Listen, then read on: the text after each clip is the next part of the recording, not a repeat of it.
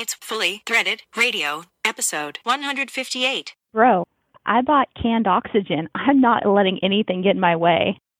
I had to stop my dog from attacking a mailman. So, Jake, what kind of dancing do you do?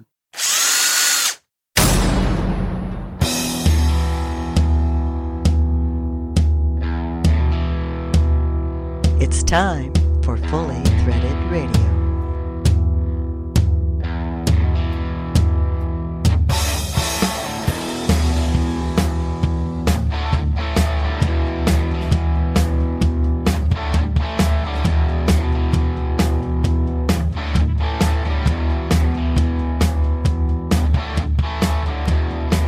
It is Fully Threaded Radio, voice of the mighty F C H Sourcing Network.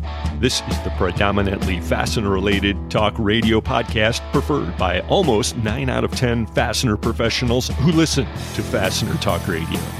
And we're so glad you clicked in. Hey everyone, Eric Dudas here, and the co-host of Fully Threaded is with me as well. He's lifetime honorary Texan and fastener taxonomist extraordinaire, Mister Brian Musker. Hey, Brian. You doing all right? A taxonomist. Interesting. Okay, that's cool. I'm doing fine. I mean, any time that you can go outside in uh, November and not freeze is terrific to me. I didn't say taxidermist. Ah, right. Yeah. No, no, no, taxonomist, you know, with the fastener taxonomy that you do every day of your life. I know. I was looking for squirrels. You're right. Wrong, wrong thing. Okay.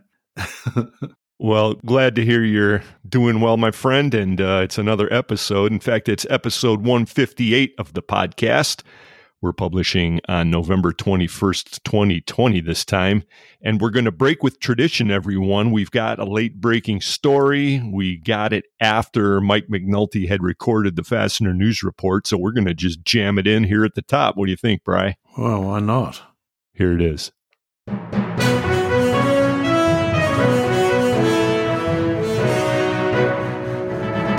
And now, with a special addition to this month's Fastener News Report, we have two late-breaking stories. The first one is that the Home Depot has entered into a definitive agreement to acquire H D Supply Holdings, a distributor of M R O products with forty-four distribution centers in twenty-five U S states and two Canadian provinces.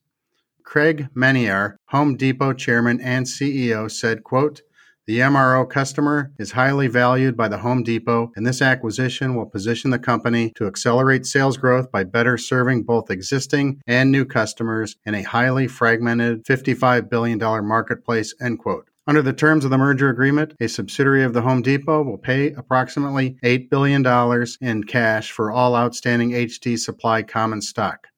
Many in the fastener industry will recall that in two thousand seven, the Home Depot sold H D Supply to a group of private equity firms, and in two thousand thirteen, the company went public, now trading on the NASDAQ. And then the second story comes to us from Kentucky Governor Andy Beshear, as he reports that Stanley Engineered Fastening plans to create forty-nine high-paying jobs for Kentuckians by way of a six million dollars expansion that will add thirty thousand square feet to the existing two hundred fifty thousand square foot Hopkinsville, Kentucky Stanley facility. The expansion will allow the operation to absorb another Stanley Engineered Fastening facility, grow the current business, and expand into other products. Once complete, the expansion will elevate the plant's total employment to two hundred five workers. Work on the project starts this month and is, is expected to be finished by July twenty twenty-one. Established in nineteen sixty-six, the Hopkinsville facility produces a variety of brackets, plugs, fasteners, inserts, bolts, nuts, rivets, and screws. This has been Mike McNulty with a special addition to this month's Fastener News Report. Wow, that's huge. H D Supply was way up there in the Industrial Distribution Big fifty list, as we learned last episode. We were listening, especially the nine out of ten fastener people, okay? We don't want to know what the other guy is doing. But, uh, yeah, you're right, actually. H D Supply was number four on the Big fifty list, just ahead of Fastenal, so that is huge. Yeah, well, I'm glad we got that in ahead of publishing then. So Mike McNulty is always focused, so must be there's nothing to do with bears to sort of distract him at the moment. That's right, Bri. Focus. I know. That is that is McNulty. Now, yeah. I don't know what the segue needs to be here with the Y F P, but uh, somehow they're focused. I don't know if it's on fasteners, but during today's feature segment, we've got a group of young fastener professionals, including Y F P Member of the Year, Jessie Solt.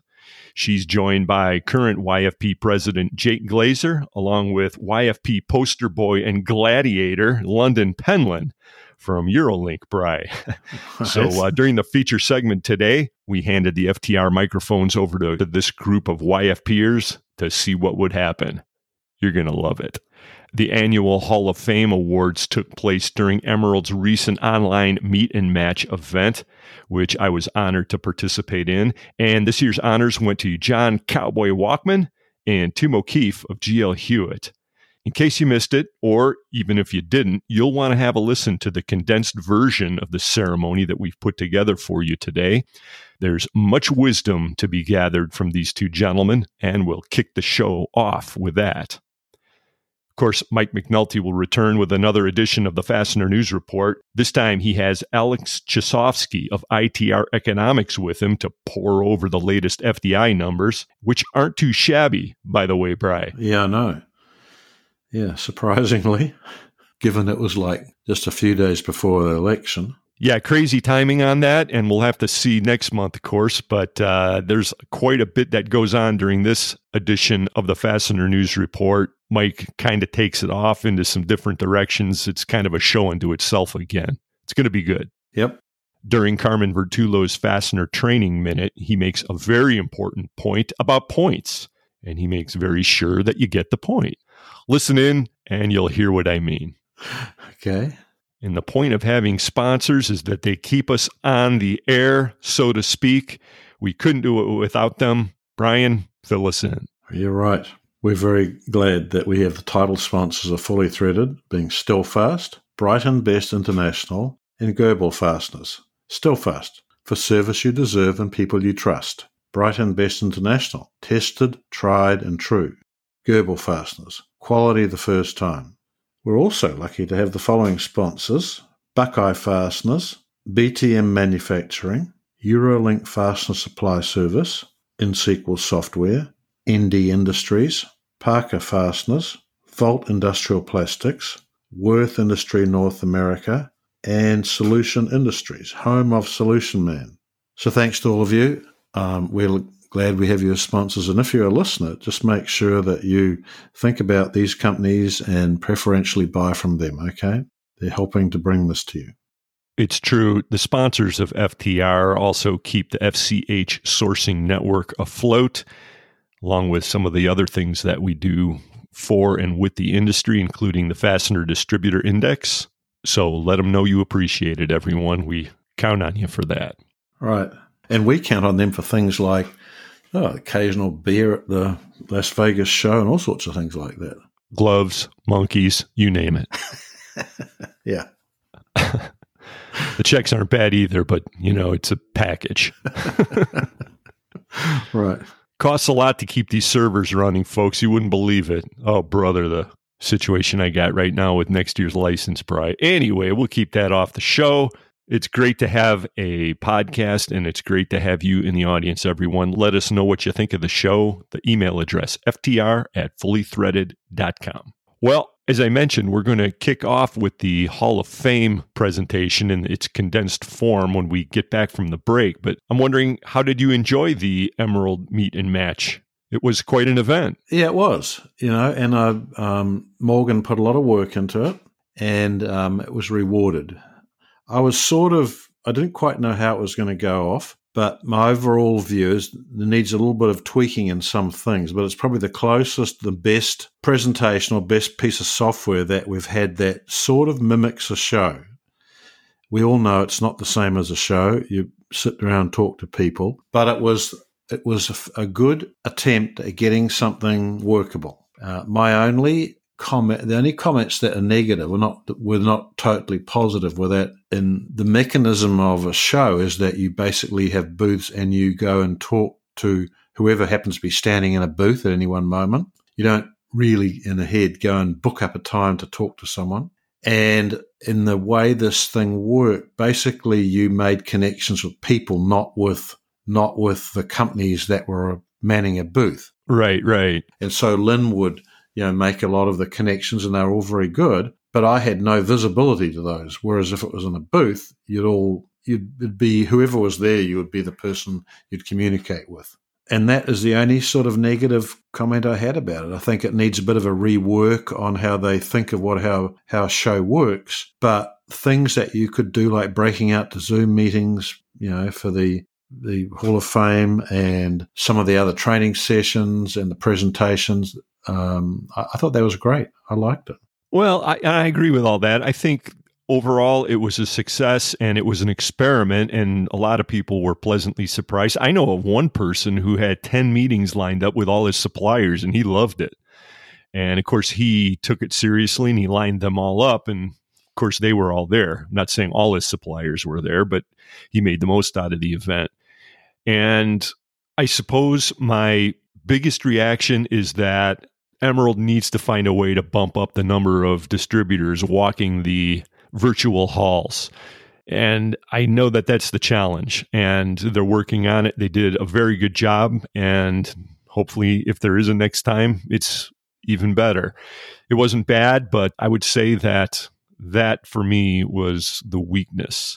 So I counted about in the vicinity of sixty exhibitors, and I really had no way of knowing how many people were signed up as attendees. But I will tell you that during the breakout sessions that I was a participant in, we had really nice registration, and it blew away what you would get in person at an in-person event. Oh, yeah, I could understand that, yeah, because someone's got to man the booth, okay, and so you just didn't take any meetings for those times, appointments, those times when the uh, presentations are on, especially the ones you wanted to uh, be part of. Yeah, well, maybe that's part of it. I don't know. But we made a couple of connections, and we got several inquiries from people who really weren't appropriate for us. Um, you know, there were several Asian suppliers, for example, working the, uh, you know, the event, uh, which is proper. I mean, that's how you generate business. But yep. For us, it wasn't really a, a right connection. Anyway, overall, we were happy with it. Oh, no, I think it was, I think it was very good. I mean, the only problem is that if you were having a meeting with someone else and you had another one coming up, you, it was real hard to shut one off, and you couldn't, had no way of telling the person you were having your next meeting with that you were delayed or something. Or uh, this, but this is just technology, okay? There's things that they need to think about a little bit better. Overall, their mechanism was slick. It actually worked easier than you would think just by starting it off. You know, lots of us had questions, and once we had our first talk to someone else or your first meeting, it was actually easy. Right, you had to dive in. Well, it's clear that it wasn't a substitute, but it's a thing, and it's what we have right now. So yeah. there, there you go. There's our summary. And we've got a lot of follow-up to that today on the podcast, as we've said, with the Hall of Fame and then the uh, Y F P and... Of course, McNulty will have his take during the Fastener News Report later in the podcast. Mm-hmm. Yeah. So if you weren't there, folks, you'll get a little taste of it, but you definitely should think about attending next time around. All right. So it's a, a good uh, attempt, Morgan. Okay. Worth the effort. And Morgan does do a lot for the show, and uh, but he's got a whole team working with him also. And by and large, they're very helpful, and they take their job very seriously. Yeah. So there's our summary. Right. We'll dive into the Hall of Fame when we return from a break, folks, and we'll be back to release the Kraken on this one faster than you can strip ahead on a grade two slot head. Jeez. It's fully threaded. Don't you near in my car, thank you. Two men, one server, a fastener dog, and a stunning lack of more lucrative alternatives. It's Fully Threaded Radio.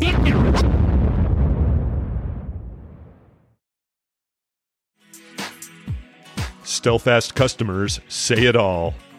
My name's Chris Jones. I'm the operations manager at Sunpack Incorporated in Florida. We certainly rely on Stelfast as one of our prime vendors. We view them more as a partner than just a vendor, and that relationship just seems to build and build year after year. Uh, we do a little bit more business and have a very open line of communication. They've been a great partner. They've been good to us, so yeah, we're very happy.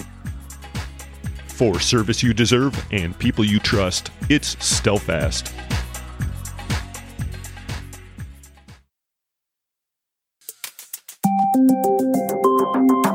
Your tools, first and foremost, must be reliable, no matter what line of work you're in. They should perform consistently and be intended to make the job easier for the consumer. Ergonomically designed for reduced fatigue on the body and longer use on the job site. The Gerber riveting tool family provides this. Whether you choose from our cordless battery, manual, or pneumatic hydraulic tool options, all our tools provide the optimum power and reliability needed for fatigue-free work. Our most important attribute is the assurance that our tools are reliable and provide a solid level of craftsmanship. Quality, the first time. Global Fasteners, global fasteners dot com. At Brighton Best, we continue to expand our wide range of products, including stainless steel and metric fasteners. Our family of brands include Proferred, U S Anchor, and Ironclad Performance Wear. B B I has been a trusted partner since nineteen twenty-five. With award-winning hand tools, gloves, and drywall screws, B B I is the largest master distributor of fasteners in the U S A. Tested, tried, and true. We are Brighton Best. To learn more about Brighton Best, visit brighton best dot com. Hey, this is Clayton Allen from Buckeye Fasteners in Cleveland, Ohio, and you're listening to Fully Threaded Radio.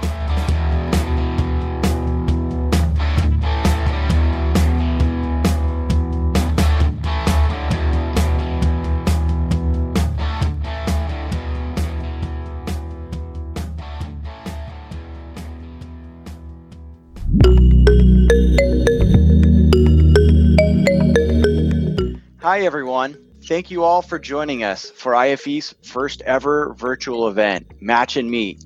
We are excited to continue our tradition in hosting the annual Hall of Fame and Young Fastener Professional Award Ceremony. We have some well-deserved inductees this year, and I know the anticipation is building to find out who the twenty twenty winners are going to be. So at this time, I would like to introduce our host, Eric Dudas, to make the big announcements. Thank you all again for attending, and we can't wait to see you next year in Vegas. Over to you, Eric. Thanks, Morgan. It's good to be with you again, everyone. Eric Dudas here for the Emerald Exposition's twenty twenty Fastener Industry Hall of Fame induction presentation. I'm presenting today from the Fully Threaded Radio studio in the heart of the fastener industry, Cleveland, Ohio.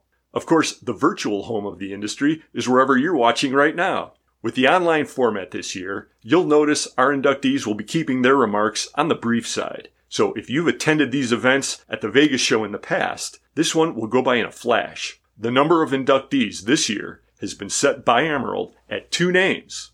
And now, for the moment we've all come for, I get to say those hallowed words that make all award shows what they are, the envelope please. Four. The Fastener Industry Hall of Fame, twenty twenty. Number one, for his exemplary and tireless work advancing the cause of education with the Fastener Training Institute and repeatedly getting back on that horse at Desert Distribution, it's Mister Cowboy John Walkman. Way to go, John. And our second inductee, for meritorious conduct in his wildly successful business dealings, for his many generous efforts towards the advancement of the careers of many in the industry, and for his numerous articles, writings, and work with the associations, our second inductee of the Fastener Industry Hall of Fame for twenty twenty is, from G L Hewitt, middle of nowhere, Kansas, Mister Tim O'Keefe. She knew that one was coming, mister. Jamie Lawrence of A B K Industrial Products is here now to introduce John Walkman. Hello, my fastener friends. Today, we're here to talk about John Walkman.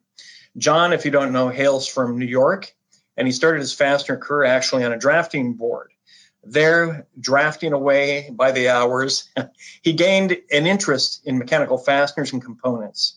And moving on from there, he actually went to a, a marine company that built chains for anchors for ships.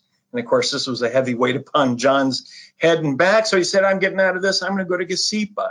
And Gasipa is where he started his fastener career. From Gasipa to Cherry to Copper State and many other fastener companies.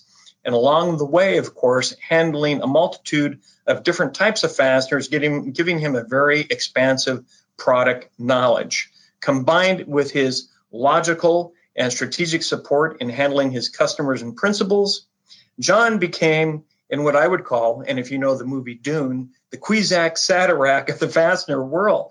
So what more can I say about that? John is the, the chosen fastener one. So with that, it is my pleasure to introduce the Hall of Fame inductee and part-time urban cowboy, my friend, John Walkman. Thank you, Jamie, for that most generous introduction and kind words. Jamie is a friend, colleague, and we have worked together closely for over three decades. A V K Industrial Products was one of our first lines when we started our rep agency and remains one of our premier principals. Thanks to Morgan Wilson and the folks at the International Fastener Expo, I F E, for honoring me and continuing the Fastener Hall of Fame tradition started by Mike McGuire and Jim Bannister. Special thanks to the Fastener Industry Coalition for their assisting I F E in both the Hall of Fame and Young Fastener Professional programs. I have been blessed to be born in the greatest country in the history of the world. Then again blessed to have had loving parents that set me on the right path. We often joke about the rigors of a Catholic education, but from here, looking back, I was again most blessed. My biggest blessings are my bride of thirty-seven years and love of my life, Monica, aka Mo, and my daughter, Ashley. Both are incredibly special people and make me proud every day. They have quietly and patiently endured my life of too much travel, too many meetings, and long-winded phone calls. I made that choice to further my career, but at this point, I do have many second thoughts. The honor of being inducted into the Fastener Hall of Fame was totally unexpected. I entered the fastener business over thirty-five years ago to get a job and feed my family. It has done that and much, much more. I have reached a level of success and comfort way beyond any of my early expectations. My travels have taken me to most every area of these great United States. Many and various non-disclosure agreements will not let me mention company by name, but if it rolls, flies, floats, and more, I have likely visited them. Plant visits are always the best parts of my days. Solutions to problems or value-added selling has been my chosen specialty. The sights, sounds, and smells of the factory floor have always delighted me. The fastener business has become my second family. Bob Lehman always reminded us the fastener business is a people business. Tiger Woods offers that to grow and learn, we need to play with people who are better than us. This was the plan I followed. I have had the pleasure to work with many of the legends in the fastener business. They have all helped me in one way or another, and I humbly thank them all. Projects I have worked on included snowmobiles with Win Adams, ag equipment with Ed McElhone, electric vehicles with Tim Marzano, and mobile refrigeration units with Russ Dorn. The most life-changing project was in nineteen eighty-nine, working with Martin Calfee on what ended up being a ten-year V M I program supplying fasteners used to manufacture automobile airbags. Martin took a chance and moved me to Arizona. Our V M I program was very, very successful. And then there were the horses. Mo and I fell in love with these special gifts from God and spent much of the last thirty years exploring the beautiful vistas of Arizona on horseback. Sir Winston Churchill penned, "There's something about the outside of a horse that is good for the inside of a man." I cannot explain how true this is, but it is true. We don't ride that much now, but there are three horses in the barn, five rescued Australian shepherd dogs, plus three cats running about the house. We are a mile from a paved road. Enjoy the peace and tranquility of the high Sonoran desert of Scottsdale, although frequently interrupted by cell phones and high-speed internet. I have had the fortune to work for fastener manufacturing companies, distributors, importers, and lastly, as the founder of a manufacturer's rep agency, which we started in two thousand one. Desert Distribution Sales represents engineered fastener and component suppliers. Our focus is solutions to problems and adding value to the supply chain. Beth Van Zandt and Joe Morris joined our agency, and we have grown to add the Rocky Mountains to our Southwest territory. Both are seasoned industry veterans and brought tremendous experience and value to our agency and the great companies we represent. In two thousand eight, I helped launch the Fastener Training Institute. I was the first president and now serve as managing director. Beth, Joe, and I are part of the team that manages F T I under the direction of a board of directors comprised of tenured fastener industry executives. F T I is a registered five oh one c six nonprofit created to fill the void in education about all things fasteners. I will take this opportunity to express my sincere thanks to all who have made F T I a success. F T I is your training platform. We still need your help and support. Please consider attending or sponsoring a class.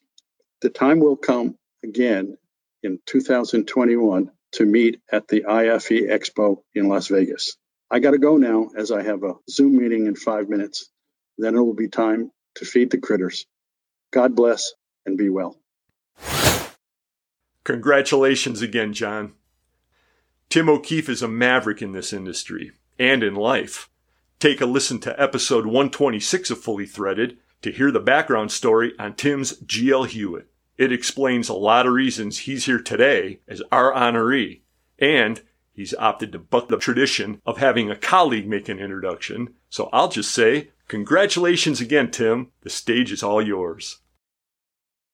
Thanks to the I F E and uh, the Fastener Industry Coalition for this Hall of Fame induction. Uh, I'm, I'm extremely honored. I'm very, very humbled and uh, somewhat speechless, but I have some people I want to thank. I want to thank Mike McGuire, who it was that I think nominated me, and I appreciate that, Mike, and uh, appreciate your thought leadership in the industry. I want to congratulate fellow inductee John Walkman from Desert Distribution and the Fastener Training Institute. Um, it's probably only appropriate that John and I are going at the same time because maybe the group thought that I was going to carry John's luggage because that's about relationship to the contribution that John's made uh, compared to myself. Uh, I'm, I'm very humbled and uh, have not done nearly what uh, John has done in the industry. Um, I am speaking to you from where this all started. Uh, this is what we refer to at G L Hewitt as the tin shed. Uh, this is the place that my wife and I purchased back in uh, nineteen ninety-two, twenty-eight years ago, almost right now. Um, and this was quite an adventure. Uh, you know, I used to write these uh, slogans around on the walls to kind of try to keep people focused. Uh, through this wall uh, was uh, an unheated, unair-conditioned warehouse, so we had to put fingerless gloves on in the winter to go outside there and uh, pick orders. Uh, everything was done. All the invoicing was hand-done on a Smith Corona typewriter. I recall uh, memorizing many uh, of the industry's uh, leaders, distribution leaders, uh, their shipping addresses, billing addresses, because each one was hand individually typed. So we've come a long ways, and there's some people that really have helped me in the journey. Uh, I want to thank uh, Hall of Famer Ed McElhan, who's uh, probably the best salesman I ever met, and he taught me it's sometimes better to be nice than right. I want to thank uh, Hall of Famer Bruce Wheeler. Bruce is probably the most commonsensical person I've ever met. Extremely sensible, and whenever I need to be grounded into just basic logic, uh, Bruce is the person I call. I want to thank uh, Hall of Famer Bill Derry. Bill taught me a lot uh, about uh, changing my leadership ways. Uh, I'll talk a little bit about that later, and he's also instrumental in our uh, profit-sharing design at G L Hewitt. I want to thank Fastener Professional of the Year Don Novak, who's now retired formerly from Falcon Fastening Systems. Don taught me to pay attention to the numbers and the financials. I also want to thank Bob Hahn. Uh, Bob is the person that we purchased G L Hewitt from. He taught me to conserve cash, watch cash, was also just in general a mentor. And uh, I recall a few years back, uh, maybe longer than what I care to admit, uh, him having my son Jimmy on a fork, uh, forklift out here in the brick street. So he was a great guy. And then finally my dad, who taught me to be a philosophical type person in business, to always be thinking about things. I want to thank some suppliers, Craig and Jonathan Slass from Rotoclip, uh, Mike Lentini and Jeff Cole from Spiral, uh, Bill Selesky from A. Raymond Tinnerman and the Tinnerman folks, Jamie Lawrence of A B K, uh, Darren Bomme, Alan and Virginia Wong, and then Jenny Pilsner and now, uh, I guess, retired Jerry DeWitz from I T W Shakeproof. I also want to thank Chuck Smith of A Z Lifting Hardware and Roger Safransky of Precision Specialties. Those are a couple of companies we've purchased in the last few years, and I hope that we've treated them well. And we've certainly extended uh, the business, and, and we're very pleased to have worked with them and uh, looked forward to working with more such folks. I also want to extend a, a very special thank you to my fellow members or former members of the FASTSER Advisory Board. Um, Ron Stanley of Empire Bolt, Bolt and Screw, Mark Shannon of Tower Fasteners, uh, Jim Ritz of A I S, which I hope soon to be Doctor Jim Ritz, Giovanni Cespedes of Falcon Fastening Systems, Doug Ruggles of Martin Industrial, Nick Ritz of A I S M S C, Matt Goldberg of Accurate Manufactured Parts Group, and then Adam Pratt from Sherex. Uh, all very, very instrumental. And, and really, for me in my career, uh, there was an inflection point. Now, this wasn't just an easy linear journey, but there was an inflection point back in the two thousand, probably six, two thousand eight timeframe when the FAB members really were, really gave me a lot of direct advice. And I really had to kind of change my ways as a manager. Um, I had to learn to lead in, instead of telling. You had to learn to stimulate and influence as opposed to being a boss. I had to learn to be more self-aware in terms of how people are reacting to me and how I'm reacting to them to be a better communicator. And I also had to learn how to focus so that uh, I'm always kind of a person of ideas. And sometimes that can be overwhelming to people, and you do a lot of things halfway instead of a couple of things really well. And so from that, I feel like we've emerged as a professionally managed company.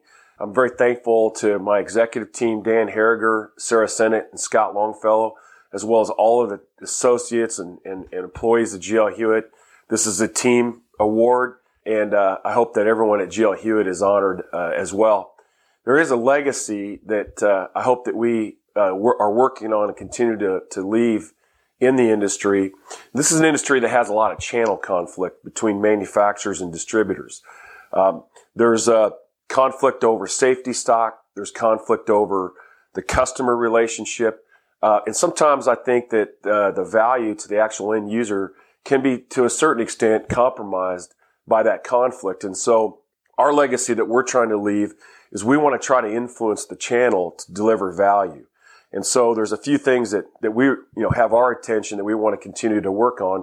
One is how much safety stock should there be in the supply chain and where should it be? The second thing is, can we reduce the time it takes to transact so that the costs of procurement are lowered? Can we reduce the number of vendors? The more vendors, more vendor relationships, the more invoices, pack lists that distributors have to have, uh, the higher the cost. Uh, can we influence and improve design and fit, form, and function, uh, assembly, cost, those sorts of things? Those are all things really important to us. And so I think, you know, there are some archaeological, if you will, artifacts that we've left upon the industry. Uh, we have a field sales force that's the highest trained in the industry, and uh, is also a, a, what we were one of the few companies that has a direct sales force. Uh, we have a superior customer service experience. We time all of our quotes, train all of our teams. We have inside sales engineering to support those solutions that we do. We have a robust e-commerce site, and then we do a lot of data-driven uh, decision making and are working a lot on data analytics. And so there's there's smaller things like free material test reports, the pack list that can change your life, and the uh, I Q quoting tools that we have for our lifting hardware. So these are all things that are important. But when it gets down to it, the most important legacy that we want to leave is the community. And this really gets back to, you know, the burden that this imposes upon me and upon our organization. So we really, really do want to give back. And so as we move forward, and we want to continue to give back in, in the form of new ideas, but more importantly, I'd like to give back professionally and personally. And so if any of you need help, you want to call me in the middle of the night, anything like that at all, I'm happy to help. I'm happy to consult. I'm burdened by this and, and, and obliged, and I, I want to try to continue that community building. Finally, I want to thank my family. I want to thank my five kids, uh, my oldest son, Jimmy, uh, Emily, my daughter, uh, my son Tommy, uh, Tommy O'Keefe, Spotify, now over two hundred thousand plays. So if you're interested in some good music, check him out. My daughter, Mary Grace, uh, my son, John, and then my wife. You know, my wife has really been my soulmate, and, you know, she really brings the love, our culture of love that we have at G L Hewitt, and, uh, has been a big influence on the business in an indirect way. And so, uh, I want to leave you with a line from a poem that I gave Carol, my wife, when I proposed to her for marriage. Uh, it's from uh, the poet Dylan Thomas, and it's it goes like this. Do not go gentle into that good night. Rage, rage against the dying of light. And so, as we move forward, and as you move forward in the fastener industry, I want to encourage you to always chase the light. And remember, you only have one time on this earth to make a change, to make an influence, and so don't blow the opportunity. I thank everyone once again, and God bless.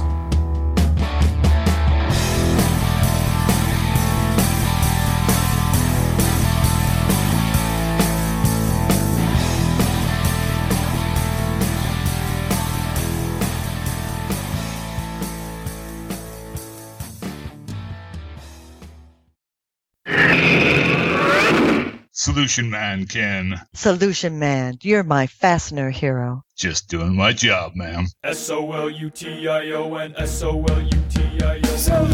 Solution Industry. We are Solution.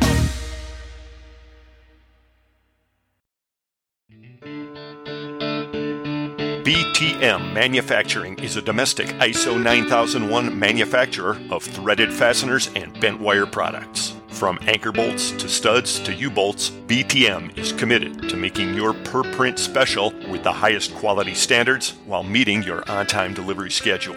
Since B T M began in nineteen sixty-one, this family-owned business has remained focused on providing exceptional service to their customers. Centrally located in Kansas City, Missouri, B T M recently expanded into a one hundred thousand square foot facility, which allows for the production and manufacture of many projects simultaneously, both large and small quantity. B T M's website at b t m dash m f g dot com allows you to submit custom quotes quickly and easily, and once you do, a B T M team member will contact you as soon as possible to discuss your needs. Are you ready to get started? B T M is. Visit w w w dot b t m dash m f g dot com today.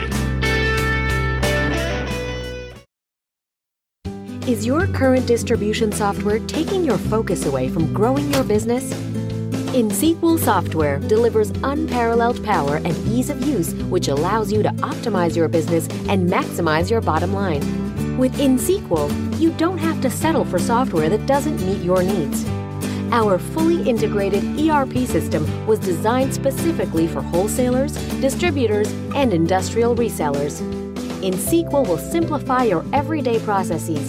To see how InSequel can transform your business, I N X S Q L dot com.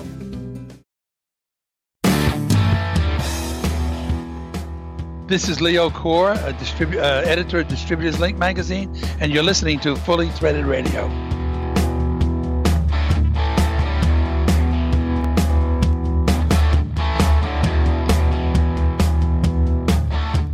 Hey, Bright, you know, the fastener industry isn't the only one who's doing these online virtual events. Well, true. I mean, everyone's trying to. Everyone has to. Face it. Yeah. Anyway, I'm looking at Fastener Technology International, October, November issue, and uh, see a story here, page seventy. With most industry events canceled, the heat treatment industry met online. Describes everything that went down over there. This was put on by an organization called Seco Warwick Group, which is Polish-based. Wow, it doesn't have a very Polish name. Okay. No, but the organizer is Katarzyna Zauka. No mistake in that one. No. Okay. Anyway, it sounds like it was a big success. It was an international event. People from all over the world participated, and it's covered in Fastener Technology, which is appropriate because this is the news segment of the show. We're back with you. And this segment is sponsored by Volt Industrial Plastics. Of course, the title sponsors of Fully Threaded Radio are Stelfast, Brighton Best International, and Gobel Fasteners. I've kind of settled on Gobel, Bri, after last episode. I, I was going to say something, but I, I decided no, I wouldn't. No, I think we should standardize on that one. I've I've run into it myself a few times, and I understand now Christian's problem with the global Gobel thing. So yeah. I'm a Gobel guy now, even though it wasn't my initial preference. Well, you see, to me, it's not that hard to pronounce because I lived in you know, it's the O and E together, or the O with two dots, it's a problem. But I lived in Cologne, which I was called to them Köln. And so I know how, and I also worked in another Swedish place called Malmo, with an O with a thing crossed through it. An umlaut. No, it's not, whatever they call it anyway. It's not called an umlaut. It, but anyway, the deal is I got used to those, the different sounds, but I understand that if you don't, you're not used to it, you're muddled, muddled up by what that really is. See, I thought you were going to say because you lived in Texas. Well, I did, but I was I was actually working in Germany and living in Texas at the same time. I flew back every month. Yeah, I know. I can I can never keep track of your history, what particular continent you were on at any given moment. I don't, now I'm very, very static, sitting right in the Chicago suburbs. Lucky for us. Well, anyway, it's Gobel. Okay.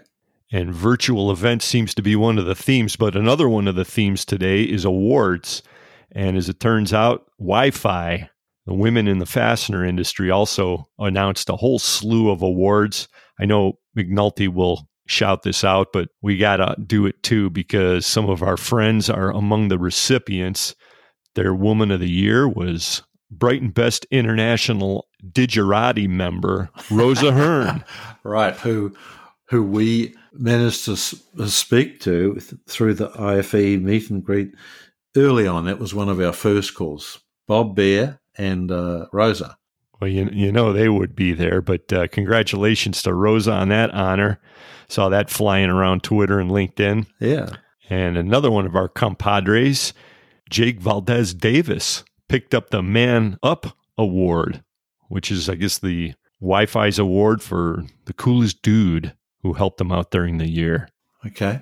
I don't know if it had anything to do with U-Bolt Blend Coffee or it was just other general coolness that he exhibited over the year. Congratulations, Jake, on that one. Then the Hudson ladies, who are also responsible for, that's Hudson Fasteners, who are also responsible for the Fastener News Desk, Chris and Lisa, they won the Women Business Owners Award from Wi-Fi. So, friends of the podcast, top to bottom, congratulations all.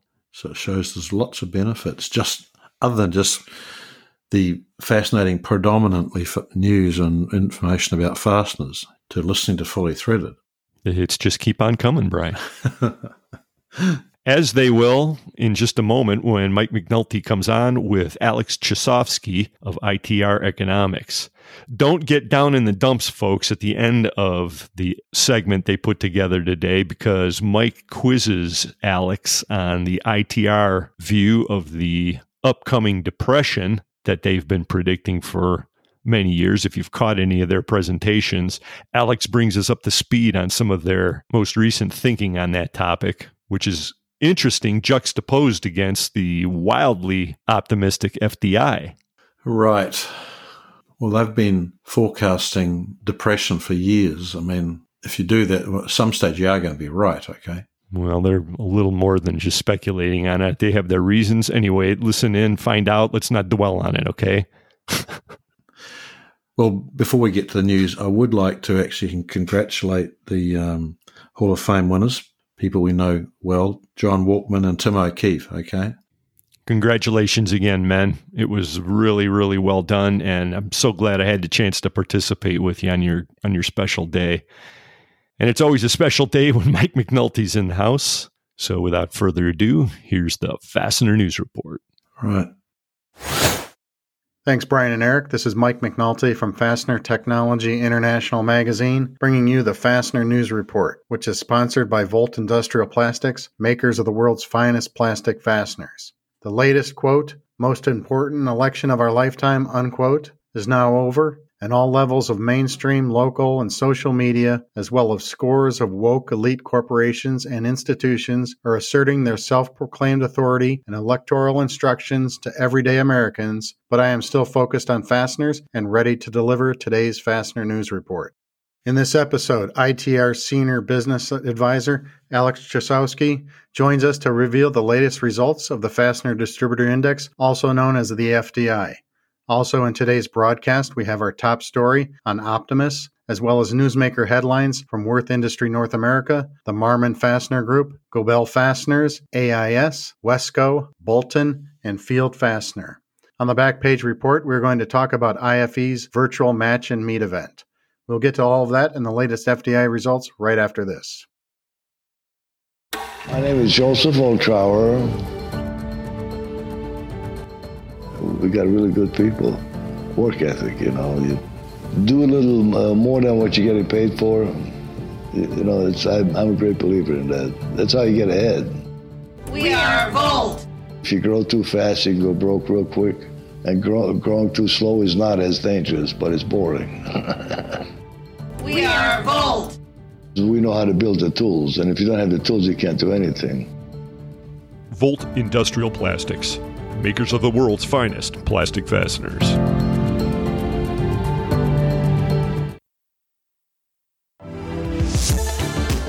Parker Fasteners is your premier cold-heading manufacturer, forging the future with precision and quality as our top priority. When you think of domestically produced sockets and tamper-proof screws from alloy and stainless, including A two eighty-six, think Parker Fasteners. Forge the future with Parker Fasteners. Visit Parker Fasteners online today at parker fasteners dot com. At Worth, status quo isn't an option. Worth is a global supply chain solutions provider of fasteners, M R O, and safety products, along with value-added services like kitting and assembly, three D printing, and engineering assistance. Find out what Worth can do for you at worth industry dot com. You're listening to Mike McNulty's Fastener News Report on Fully Threaded Radio. The seasonally adjusted Fastener Distributor Index for October twenty twenty was fifty-six point five versus fifty-two point zero in September, a solid improvement and the second highest result for twenty twenty. Fastener Distributor Index data is collected and analyzed by the F C H Sourcing Network and Baird. The F D I seeks to identify demand, pricing, and outlook trends within the American fastener distribution industry. We talked to I T R Senior Business Advisor Alex Chasowski. Hey, Mike. Thanks for having me. It's a pleasure to be here. So you have the benefit of uh, talking on a time where things are moving in the in the positive direction. Yeah, it's certainly a nice change of pace relative to the last time we spoke in the spring when things were kind of disintegrating all around us. But I think uh, the index has picked up uh, essentially a broader context of economic recovery unfolding in the United States, and in particular in the U S industrial economy. We've seen the green shoots of this recovery emerge really since the summer timeframe, and it certainly held true through the early fall period. And even with the latest data that we're paying attention to, everything that we're seeing, including our leading indicators, both the monthly and the weekly ones that give us kind of more of a pulse of the situation on the ground, indicate that that recovery should continue through the end of this year and into twenty twenty-one, as we've been expecting. Well, that's good to hear. Um, I want to talk about the, the sales number. Looking at the F D I report, jumped to over sixty-five, and, and the F L I, the forward-looking indicator, also jumped up to its highest result in nearly three years, sixty-four point five. Any any comments about that, or is that kind of tie into what you're thinking in a broad, or what you're hearing in a broad area? Well, I think that it's really important to remind your listeners that you have to cut through the fear, the anxiety, and the noise that you're constantly being bombarded with in terms of the healthcare aspect of COVID nineteen. And remember that economic performance is really driven not by the cases or the deaths, as grim as that might sound. It's actually driven by how we react to the pandemic, which is, do we continue to allow businesses to remain open?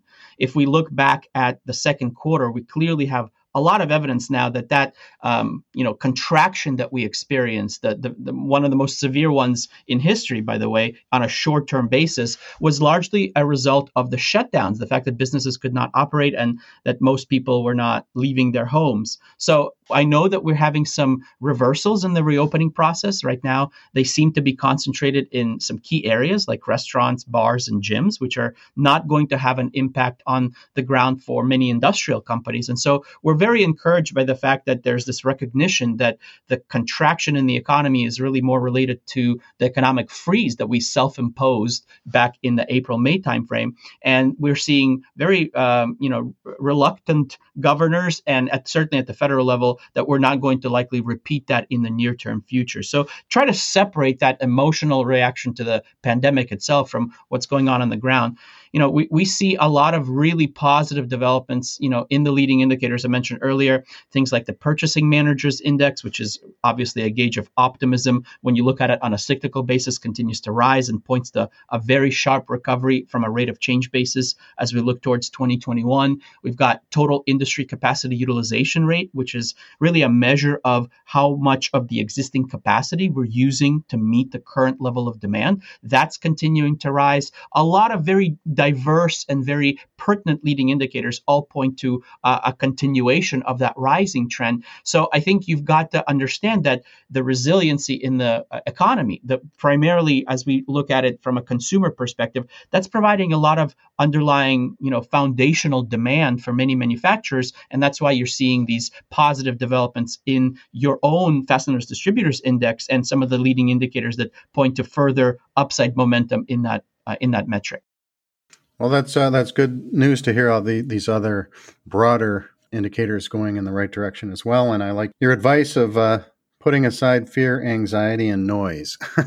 That's definitely good advice for any time. Actually. Absolutely. And I think th- there's another angle to that in the sense that as you look forward, you have to remember that your goal as a business leader, as a decision maker, should be to remain half a business cycle ahead of your competition. And so right now, your focus should be on thinking about twenty twenty-one, expecting a positive year, growth, certainly by the end of next year, and planning for that, asking yourself, what do I need to have in place in my business to make sure that I can fully capitalize on that rising trend, separate myself from the competition, really establish some market share gains, attain new clients, and all the things that typically come along with that positive momentum in the economy that we're expecting for next year. Yeah, that's good advice too. Now, you mentioned looking forward, and we, we said that the F L I was the highest in three years. Also, the six-month outlook peaked. We had seventy-two percent of respondents saying they expect better business six months from now, twenty-two the same, and only six percent expecting it to be worse. So that's,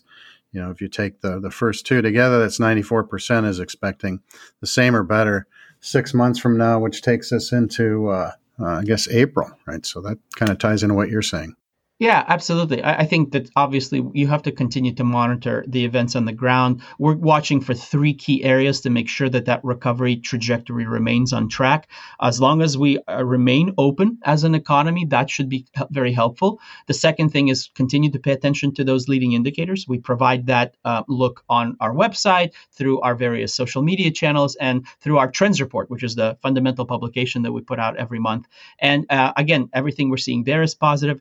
And when we look at things like housing and retail sales, those barometers of re, of consumer activity, those are also very positive right now, but we need them to remain so. You know, in the absence of a second round of stimulus, it's going to be very important to watch those things over the coming months to make sure that they don't get derailed. Um, right now, everything we're seeing is positive, but certainly things could change.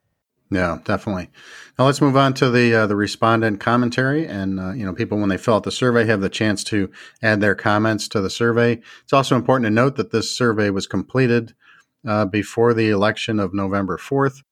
So we had one respondent indicated uh, the future is hinged on two things not in anyone's control: the general election and potential spikes in COVID globally, which we've discussed. And then uh, someone said, I think the survey would be different if you held it uh, after the election versus uh, holding it before the election.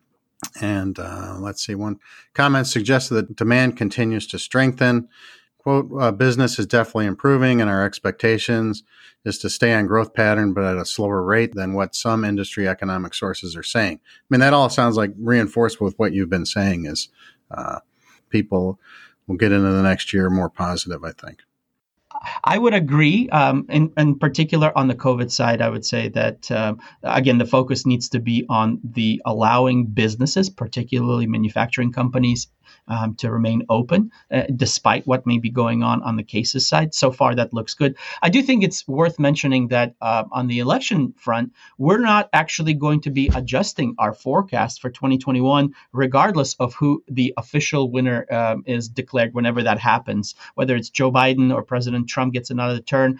Uh, we, we think that it's all about policy. So just declaring the result of the election uh, is, is not sufficient to change our outlook. We're going to be looking at policy. And I just want to remind the, the audience that it takes significant amount of time for policy initiatives to actually uh, unfold and then act, actually impact the events on the ground as it pertains to economic activity. You only have to look back at twenty sixteen to see this uh, exact thing playing out. So during the summer and fall period on the campaign trend, President Trump had a lot of major ticket items on his agenda. He talked about healthcare reform, immigration reform, infrastructure, trade, taxes.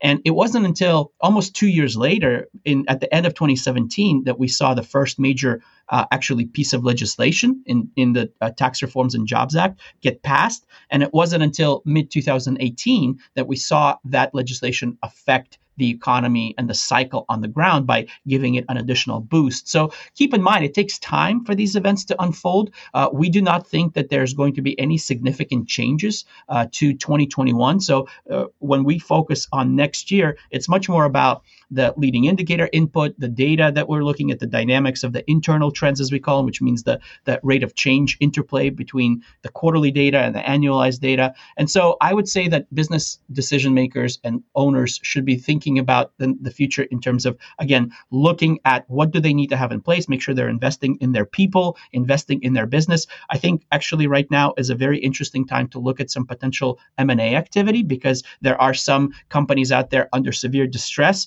that could be very accretive to future top line and bottom line growth. So leverage the low interest rate environment. Uh, if you don't want to spend your own money, if you do have a nice cash hold, take a look and see if there's any potential candidates out there. Because again, you, what you don't want is to look back at this low point in the cycle with regret as you are experiencing that future growth. You want to make sure that you're doing everything right now to capture that as much as possible.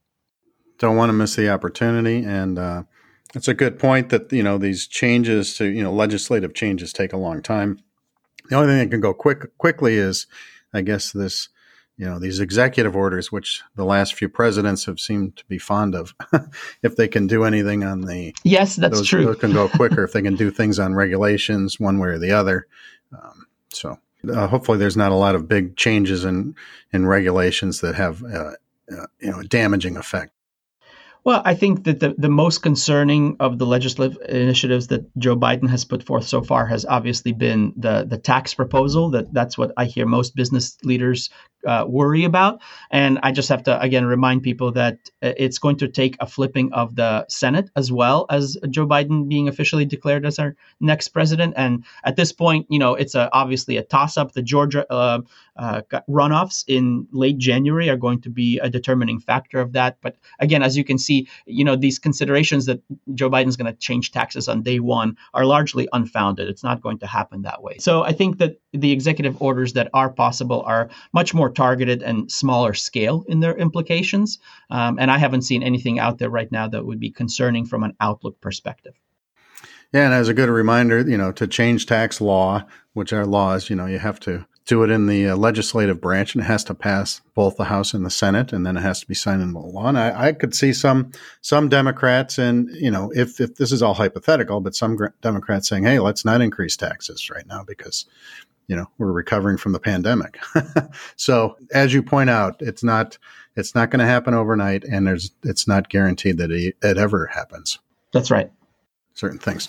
Okay, um, let's move on. Anything else? I know you had mentioned the P M I and some other indicators. Do you guys track any uh, or hearing anything from, you know, distributors in general? Anything to report there?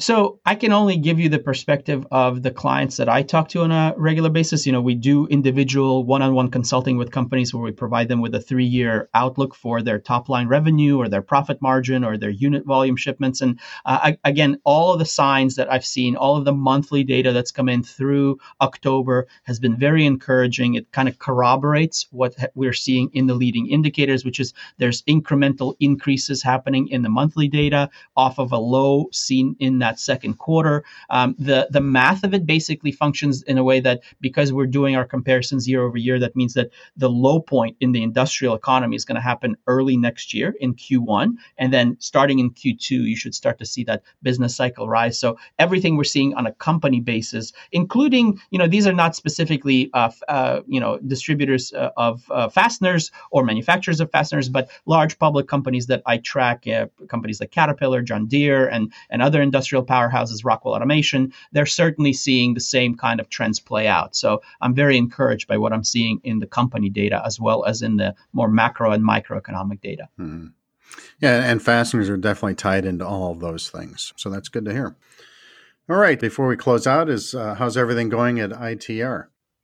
Everything is going great. You know, we are busier than we've ever been before. I've done more presentations this quarter than I did in the first three quarters of the year combined. So if that's a leading indicator of economic activity, I think it's pointing in a very positive direction. Um, you know, we just want to make sure that everybody knows we're here to support you. We put out a lot of free content all the time, again, on our social media channels. You can uh, follow us on Twitter, on Facebook, on LinkedIn. My personal Twitter handle, I'll throw this out there, at H Osofsky, that were, again, blog posts, opinion pieces, podcasts, and and videos all the time designed to keep you informed, help you cut through that noise, and, and help you be the data-driven decision maker that you need to be right now. So if there's anything at all we can help you with, please reach out to us. We're here to support you. Yeah, I'll remind the listener, I've seen, you know, I've seen your, your presentations and some of your colleagues, and you guys are always do a do a great job. And I like that you cut through the the baloney and the uh, the noise and the you know, the, the trending things, and you, and you base it on facts and logic and uh, restraint. Now, I, I can't let you go without asking, you know, there's been, you know, you guys have talked about, uh, maybe not you in particular, but from I T R, have talked about the potential of the coming depression in twenty thirty. Is that still uh, something you guys are expecting to happen, or do you think it might come sooner because of all this money we've spent in uh, twenty twenty? You know, we've got a great deal of questions on this subject, so we've done a, a very thorough analysis, and essentially the messaging remains the same. We are more convinced that that is an outcome in our uh, longer-term future. We still think it's a function of the twenty thirties. Um, in the near term, the next three to five years, I think everything on the government's part is going to be very conducive and supportive of making sure the economy gets back on solid footing. So we're not seeing increases in interest rates. We're not seeing cutbacks in spending at the government level. Longer term, it becomes a question of, are investors, both foreign and domestic, both individual and institutional, continuing and are willing to lend the U S money? And we think that that remains um, certainly a affirmative, because we still remain the best looking dog in the in the pound, if you will, relative to right. the interest rates that we're offering compared to Europe or to Japan, to the, the other safe havens of the world. Most of them are at zero or negative. On the U S ten-year Treasury bond, you can still get about uh, three quarters of a point right now. So I think money will continue to flow in the United States as we remain a haven for the world.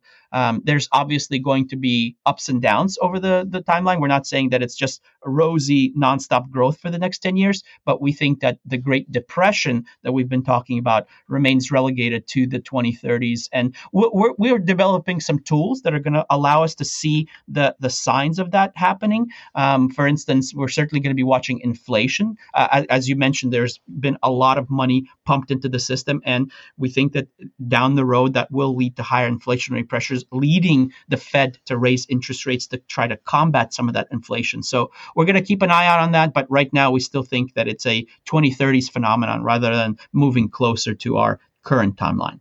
That's good. I mean, you know, a depression's not good, but that the fact that it's not moving closer in the rearview mirror or, or on the horizon, that's good. And uh, and I liked your uh, that's right. The two things that you used to describe the United States, the best looking dog in the pound, as well as a safe haven. Those are, those are appropriate, I think, and, uh, and comforting, a little bit, a little bit humorous too. Well, excellent. I'm glad. Um, I, I just want to encourage people to not get bogged down in the weeds. I know it's hard to do right now. You know, your personal life might be disrupted, and um, that, that might translate into some very negative outlook for your business um, life. And, and I would just say, you know, deep breaths, hang in there. We're going to get through it. We always have before. And I certainly encourage people to look forward to a much better twenty twenty-one than we had in twenty twenty. We're, we're on that on that path. And, and I look forward to a much better year next year. Great. Well, that's, that's great advice and a great outlook. And I think uh, everybody, welcome news for everybody to hear out in the fastener industry and uh, in the world in general. Thanks for joining us. And uh, it's always good to, to hear your take on, uh, on economics and, and what's going on in the industry. My pleasure. Thanks for having me, Mike. That was I T R Senior Business Advisor Alex Trosowski. The F D I number for October was fifty-six point five versus fifty-two point zero the previous month. Visit F D I survey dot com to participate in the process and get a detailed P D F copy of Baird's monthly analysis. Now for today's top story. Optimus Solutions, a global manufacturer and distributor of industrial fasteners and supply chain solutions, has promoted its President of the Americas, Mark Stranquist, to the position of Chief Executive Officer. He succeeds newly elected Optimus Board Chair and A I P Operating Partner T J Rosengarth. In his new role, Mark will oversee the planning and execution of the company's strategic plan for its two regional business groups, the Americas and International, and he will continue to oversee the company's Americas business unit. In that role, he has ignited revenue growth, service diversification, and technology advancements under his manufacturing solutions strategy, which was launched earlier in twenty twenty to drive sourcing, operations, and service improvements across the U S A, Canada, Mexico, and South America. Included in this plan was a new thirty thousand four hundred square foot facility in Saint Louis to handle the U S distribution of a new line of manufacturing consumable products focusing on P P E and M R O products. To hear more details on this story, check out Eric Dudas' special report with Optimus C E O Mark Stranquist, posted online at the end of October and ready to listen to at fully threaded dot com. Next up, today's Fastener Newsmaker headlines. In acquisition, expansion, and agreement news, Worth Industry North America, also known as W I N A, has acquired Technitool Incorporated. Tentex Plastics has joined the Marmon Fastener Group. Kimball Midwest has opened a larger distribution center in the Dallas, Texas area to serve customers in nine states. Gobel Fasteners has named AccuFast as a master distributor for Western Canada. G L Hewitt is now stocking D FARS-compliant Make-A-Key Mill Spec Key Stock. And All Integrated Solutions, also known as A I S, a division of M S C Industrial Supply, has expanded its distribution center in Atlanta, Georgia, with a new eight hundred thousand square foot facility. In personnel news, Wesco International appointed Akash Khurana as its Executive Vice President and Chief Information and Digital Officer. Bolton has appointed Anna Åkerblad as its new Chief Financial Officer. And Boomax of Sweden has named Lars Holm Managing Director, focusing on the international market, and Lennart Lofgren, Chief Operating Officer, focusing on operations in Sweden. In milestones, Field Fastener is celebrating its thirtieth anniversary this year. You can get details on all of these stories and more in Fastener Technology International magazine and the Fastener News Report monthly newsletter, both available online and in print, and online editions can be seen at fastener tech dot com. Now let's turn to the back page to talk about I F E's Match and Meet virtual event. I was a late and somewhat reluctant registrant for I F E's first ever digital show called Match and Meet, but I am pleased to report that I am glad that I tuned in and enjoyed some excellent contact and content-making ability. I F E Show Management reports that over the two days of the virtual show, over two thousand seven hundred connections were made and over six thousand seven hundred messages were exchanged. The virtual platform featured hundreds of attendees for connecting to, dozens of exhibitors with lots of downloadable and viewable content, ten informative conference sessions, and a virtual bash with trivia contest. Of all the interesting features of I F E's Match and Meet, my three favorite parts of the event were as follows. First, the Women in the Fastener Industry, also known as Wi-Fi, recognized its twenty twenty award winners. Rosa Hearn from Brighton Best International is the twenty twenty Woman of the Year. Chris Young and Lisa Kleinhandler from Product Genius, Hudson Fasteners, and the Fastener News Desk won the Wi-Fi Women in Business Award. And B T M Manufacturing, the founder and roasting partner of U-Bolt Blend Coffee, took home the twenty twenty Wi-Fi Man Up Award for its support of women in the fastener industry. Second, I enjoyed the Fastener Manufacturing Panel discussion hosted by Fully Threaded Radio host and F C H Sourcing Network partner Eric Dudas.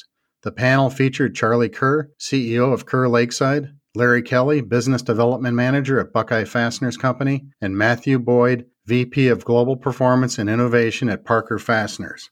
The insight and experiences of these fastener makers throughout the twenty twenty pandemic year was informative and useful, and some entertaining non-fastener subjects were sprinkled into the mix, including beer drinking, grocery store navigation, and the economics of bicycle ownership and riding. And third on this list, but number one in my judgment, the awards ceremony announcing the twenty twenty Hall of Fame and Young Fastener Professional winners was excellent.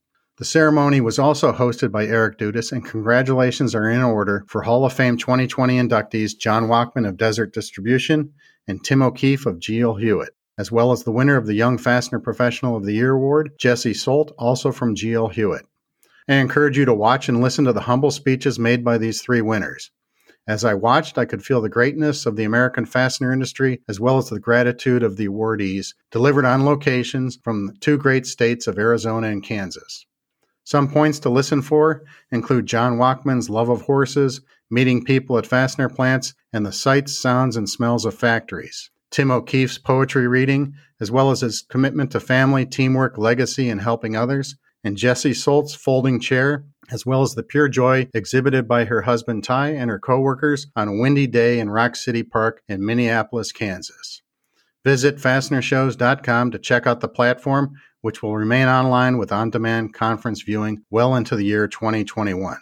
And finally, did you know that early presidential voting in the U S A has been on a steady rise over the last three decades? Originally intended to accommodate people to vote when they were unable to get to their designated polling station on voting day, early voting was only seven percent of all votes cast in nineteen ninety-two, rising to sixteen percent and twenty-two percent in two thousand and two thousand four respectively, eclipsing thirty percent when the U S A's most famous community organizer came onto the scene in two thousand eight, approaching thirty-two percent in two thousand twelve and thirty-seven percent in two thousand sixteen, while exploding to sixty-seven percent in this fear-mongering year of twenty twenty.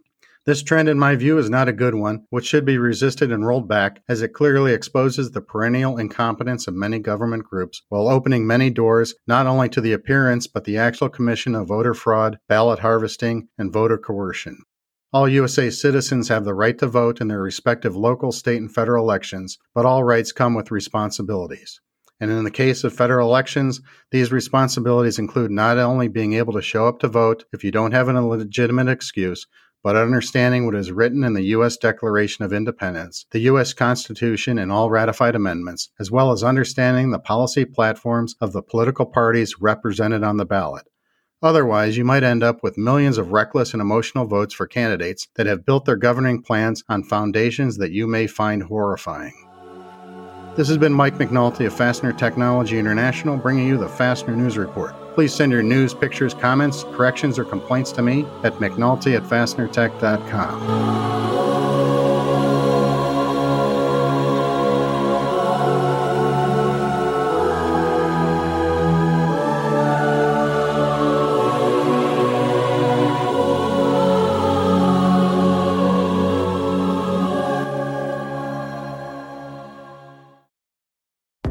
At Bright and Best, we continue to expand our wide range of products, including stainless steel and metric fasteners.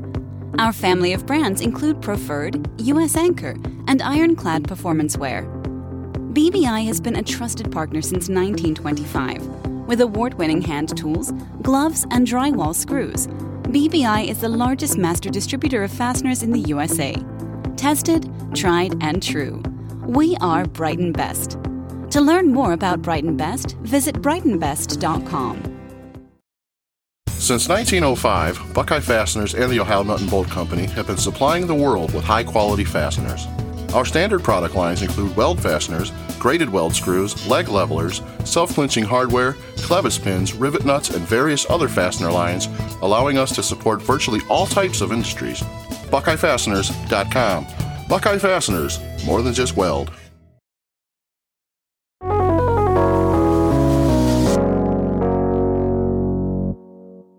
Hello, everyone. This is Carmen Vertulo with your Fastener Training Minute, coming to you from the Fastener Training Institute and AIM Testing Laboratory in beautiful El Cajon, California. And it is truly beautiful here today. I'm not going to tell you what's going on right now, but this is a pretty historical time we're living in. And uh, there's a lot of points being made out there right now. But I'm going to tell you about a different kind of point.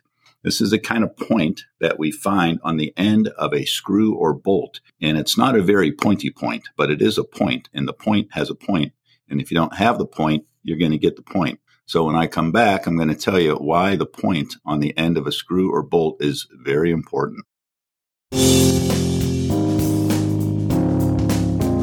Knowledge is the key to success in the fastener industry, and the Fastener Training Institute has the tools you need to succeed. From advanced to beginners training courses, the Fastener Training Institute provides a wide variety of resources to boost your team's ability to operate at an elite level. Go to fastener training dot org to see the schedule of online and in-person classes coming up and reach out with any questions or requests for custom course materials. The Fastener Training Institute, fastener training dot org.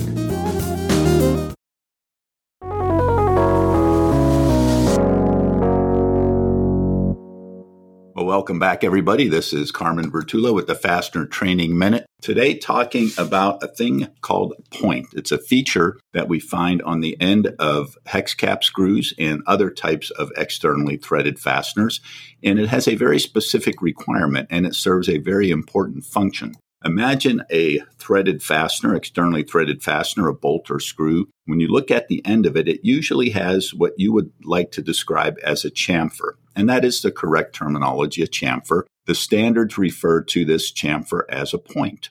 And if we were to look at one of our more common standards for hex cap screws, A S M E B eighteen point two point one, for example, it has a very specific requirement for that point. And the reason is because if there is no point on the end of the bolt, what could easily happen, or the end of the screw, because as a matter of fact, bolts are not required to have the point, but screws are. If there is no point, the last thread on the end of the screw, it just wipes out to almost nothing. It can be almost as sharp as a razor blade. And that point is very vulnerable to damage. Therefore, if that last thread gets dinged or bent, it won't take the nut.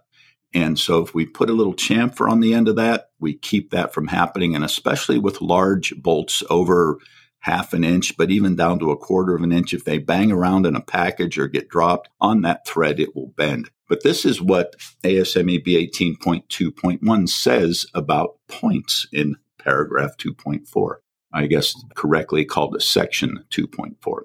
Unless otherwise specified, bolts need not be pointed, so no points for bolts. Products designated as screws, with the exception of lag screws, we know what a lag screw is, already has a very pointy point, are required to have a chamfered point. I F I note, chamfered point lengths should be not less than one, but not more than two thread pitches from the end of the screw. The point diameter at the extreme end of the screw should be no greater than the minimum minor diameter of the screw's thread. Now, that's not part of the standard. That's just an I F I note because I'm reading this from the I F I version of the standard. It goes on to say, the chamfer angle may vary depending on the manufacturing process. When specified, the chamfer angle should be considered a reference dimension only. The presence of a point is to reduce the possibility of damage to the leading threads and promote ease of assembly with a tapped hole or nut. Point features not defined in a given product standard are at the discretion of the manufacturer. Now, if you were to look at a uh, manufacturing process for a cold formed part that was a hex cap screw, you would see this progression as it goes through. And at one point in the process, point in the process, there's a very subtle change. That is, all of a sudden, before it goes to thread rolling, after it's been headed, after it's been extruded, after it's been maybe trimmed. I don't know, trim maybe comes after pointing. I don't know, someone would know that, but somewhere in there, that there's a point put on the end of the screw, and that's generally done with a material removal process, such as some kind of a machining or a grinding. It could be done with forming, but it's generally done with material removal. And that also is more friendly to the thread rolling process. So if we look at other inch standards, if, uh, A S M E B eighteen point three for socket screws, it has a very similar call out to this requirement. It's not exactly the same, but it's very similar. However, it does, as we know, uh, socket screws start at a very small size.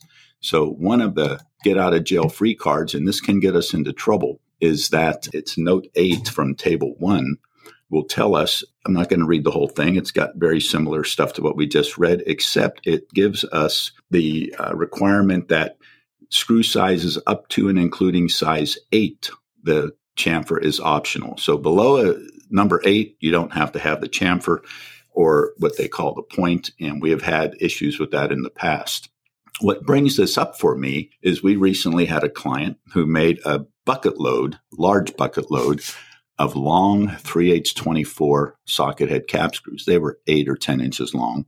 Sent them to us. We tested them. They were fine. Sent them to the plater, got them back, got them to the customer. The customer rejected them because some of them would not take a nut. They sent them to us. They said, oh, inspect these threads. We inspected the threads. They were fine. However, we did notice that there was no point and some of the leading threads were damaged. So that was the issue there. Fortunately, those screws probably can be repaired. They're long, expensive screws. It'd be a hand operation to grind that point on, but we always want to have the point. I'm going to just go to one more, two more places, let's say. B eighteen point two point six, structural bolting, also requires a point. It's a much more defined point and a larger, deeper point than other bolting, and you would expect that because structural bolts are kind of used in a clunky, heavy, rough application. And then finally, if we go into our I S O, our metric standards, if we look at it, for example, I S O forty-seven sixty-two for the socket head cap screws, it goes to another whole standard called I S O forty-seven fifty-three, which has a list of all kinds of points in it. And in that standard, it says we should use a point called a chamfered point for sizes above M four, and for M four and below, we can use as rolled, which means essentially no point. So again, the small screws in the I S O system don't require points. Above M four does, and uh, their specific requirements are in I S O forty-seven fifty-three. Well, I hope you got the point of this point. It's very important that threaded fasteners have a point, because without a point, you got no point. Well, this has been Carmen Vertullo with the Fastener Training Minute. Thanks for listening.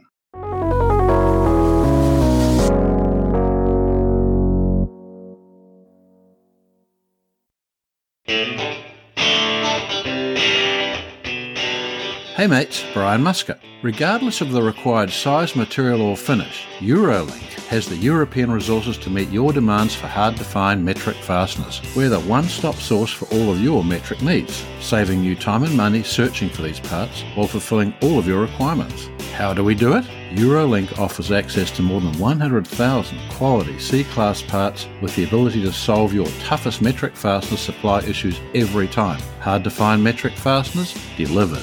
Just think of us as your heavy metal rock stars. To learn more about how we can rock your world or request a hassle-free quote online, visit eurolink f s s dot com. That's eurolink f s s dot com.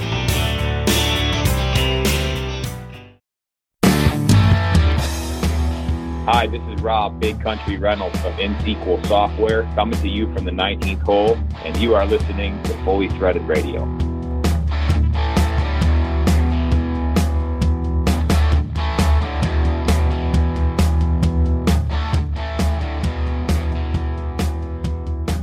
Ladies and gentlemen, good morning, good afternoon, good evening, wherever you are. This is Fully Threaded Radio, F T R, brought to you by the Young Fastener Professionals Association. Our teams here at Y F P are taking over the airwaves today. Thank you so much, Eric and Brian, for having us on. Super excited to be here with my esteemed colleagues, Jesse Solt from G L Hewitt and London Penland from Eurolink Fastener Service and Supply. How you doing, my friends? Hey, hey, what's up? Hey. Ladies and gentlemen, uh, here with you live, Jake Glazer from Sherex Fastening Solutions. Very happy to be uh, manning the helm today with you folks. Not to be confused with Jake from State Farm. Certainly not to be confused with Jake from State Farm, because you will never see me in khakis because I don't own a pair of khakis. Okay. But so you do have the red shirt. You know, I do have the red shirt, and uh, not for nothing, I appreciate the comedic fodder. So anybody who wants to call me Jake from State Farm, come on down. I'm fine with it. You're not going to scare me. I'll give you calls late at night, Jake, and ask you what you're wearing. Please yeah. do. Please do. Please do. Make sure your wife's in the room. Well, just be, just be, no, honey, it's, it's, just a, it's just a work call. You know? um, very good. Um, well, guys, before we hop in today, you know, just for fun, what's the tea? What's going on? Anything fun? Anything different or interesting percolating through your areas? Define interesting and different. I mean, my entire life revolves around interesting and different and random and... Well said. Okay, I'll be more specific. Um, you know, again, I, the, the expression that I've heard used is, what's the tea? So you'll pardon me for being new to this expression, but apparently what's the tea just leads us right into what's been going on. And this is the gossip share topic top. So my gosh, man, tea from my side. Um, I am in crazy weather patterns here. So I reside in Boulder, Colorado.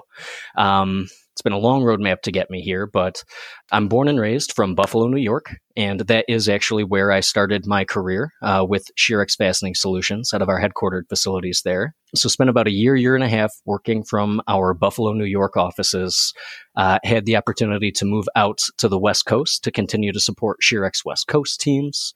So lived in Sacramento, California for around about four to five years. Uh, back in New York for the year of nineteen, and now I'm back out in Colorado for the year of twenty. Literally arrived February first, twenty twenty out here in Colorado. So I had all of the month of February prior to uh, pandemic times to get settled. But um, yeah, again, tea from my side, uh, kind of new to the onset of winter temperature swings here in Boulder. You know, I'm going from getting eight to ten inches of snow and thirty degrees up to seventy-five again and having it all melt away the next day. Um, other than that, today is one of the days where the sun is shining. I've got bluebird skies out there. Super excited to get out this afternoon and go for a, a bit of a trail walk with my dog here. So that's the tea from my side. Happy the sun's out. Happy to get out for an adventure. That sounds good, man. What about you, Jesse? What's the interesting thing going on these days? Well, it's Kansas, so literally nothing. um, How's the corn? Coming to you live. It's a wheat field. Corn is oh, wheat. I'm so sorry. I will get it right. Uh, yeah. Have you learned nothing? G L U I'm it sorry, right Jesse. In the middle of a wheat field? Come on. Mm-hmm. Yeah. Nothing. Literally nothing here. Plain, simple, business as usual. Oh, no special awards or anything lately, huh? I have no idea what you're talking about. Oh, yeah. Yeah. No it's all, idea. It's all okay. Quiet here at G L Hewitt. Oh, okay. Jake, you want to drop it for her then? Sure. Um, yeah, no, that was a that was a super subtle segue into drumroll, ladies and gentlemen, our own former Y F P president and current.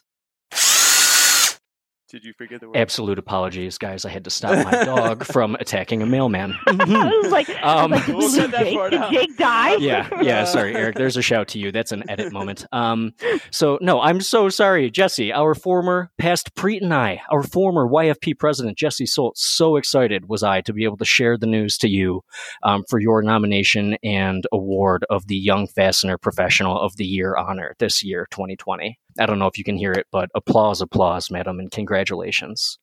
Thank you, thank you. I honestly thought your call was a crank call when you told me. Yeah. So. You know, I suppose that makes sense because you asked me to repeat it like five times when I did say that you were the uh, the honorary award recipient. You're like, no, stop well, it. Like, do what? Do what? What? So I was like, I'm sorry, excuse me? You're breaking up on me. Yeah. Mm-hmm. Mm-hmm.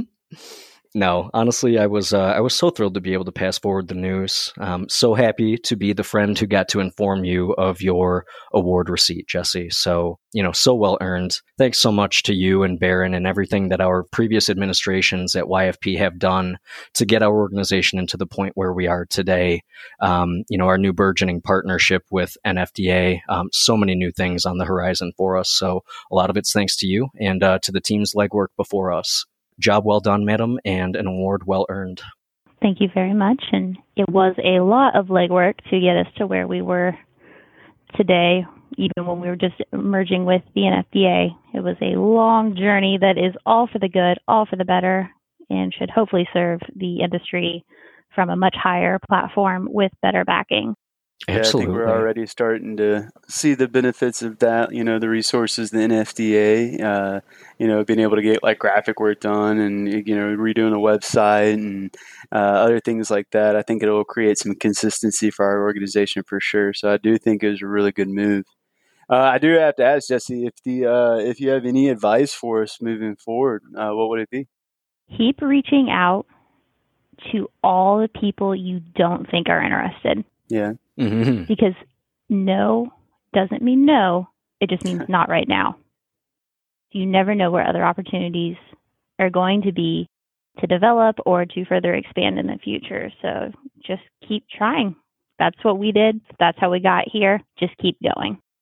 Absolutely. So what were some of your, uh, so just reflecting back on it, what was some of your, you know, now that you've got your Y F P award and all, what was some of your fondest memories from uh, Y F P?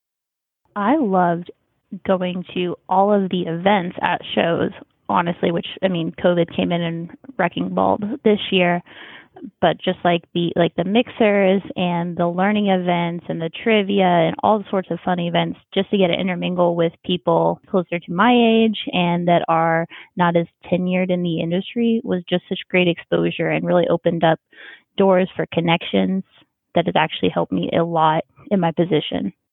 Yeah, I was about to ask, that was going to be my next question, but you kind of already hit it. Like, you know, what kind of value did you get from being a Y F P board member and ultimately a Y F P president?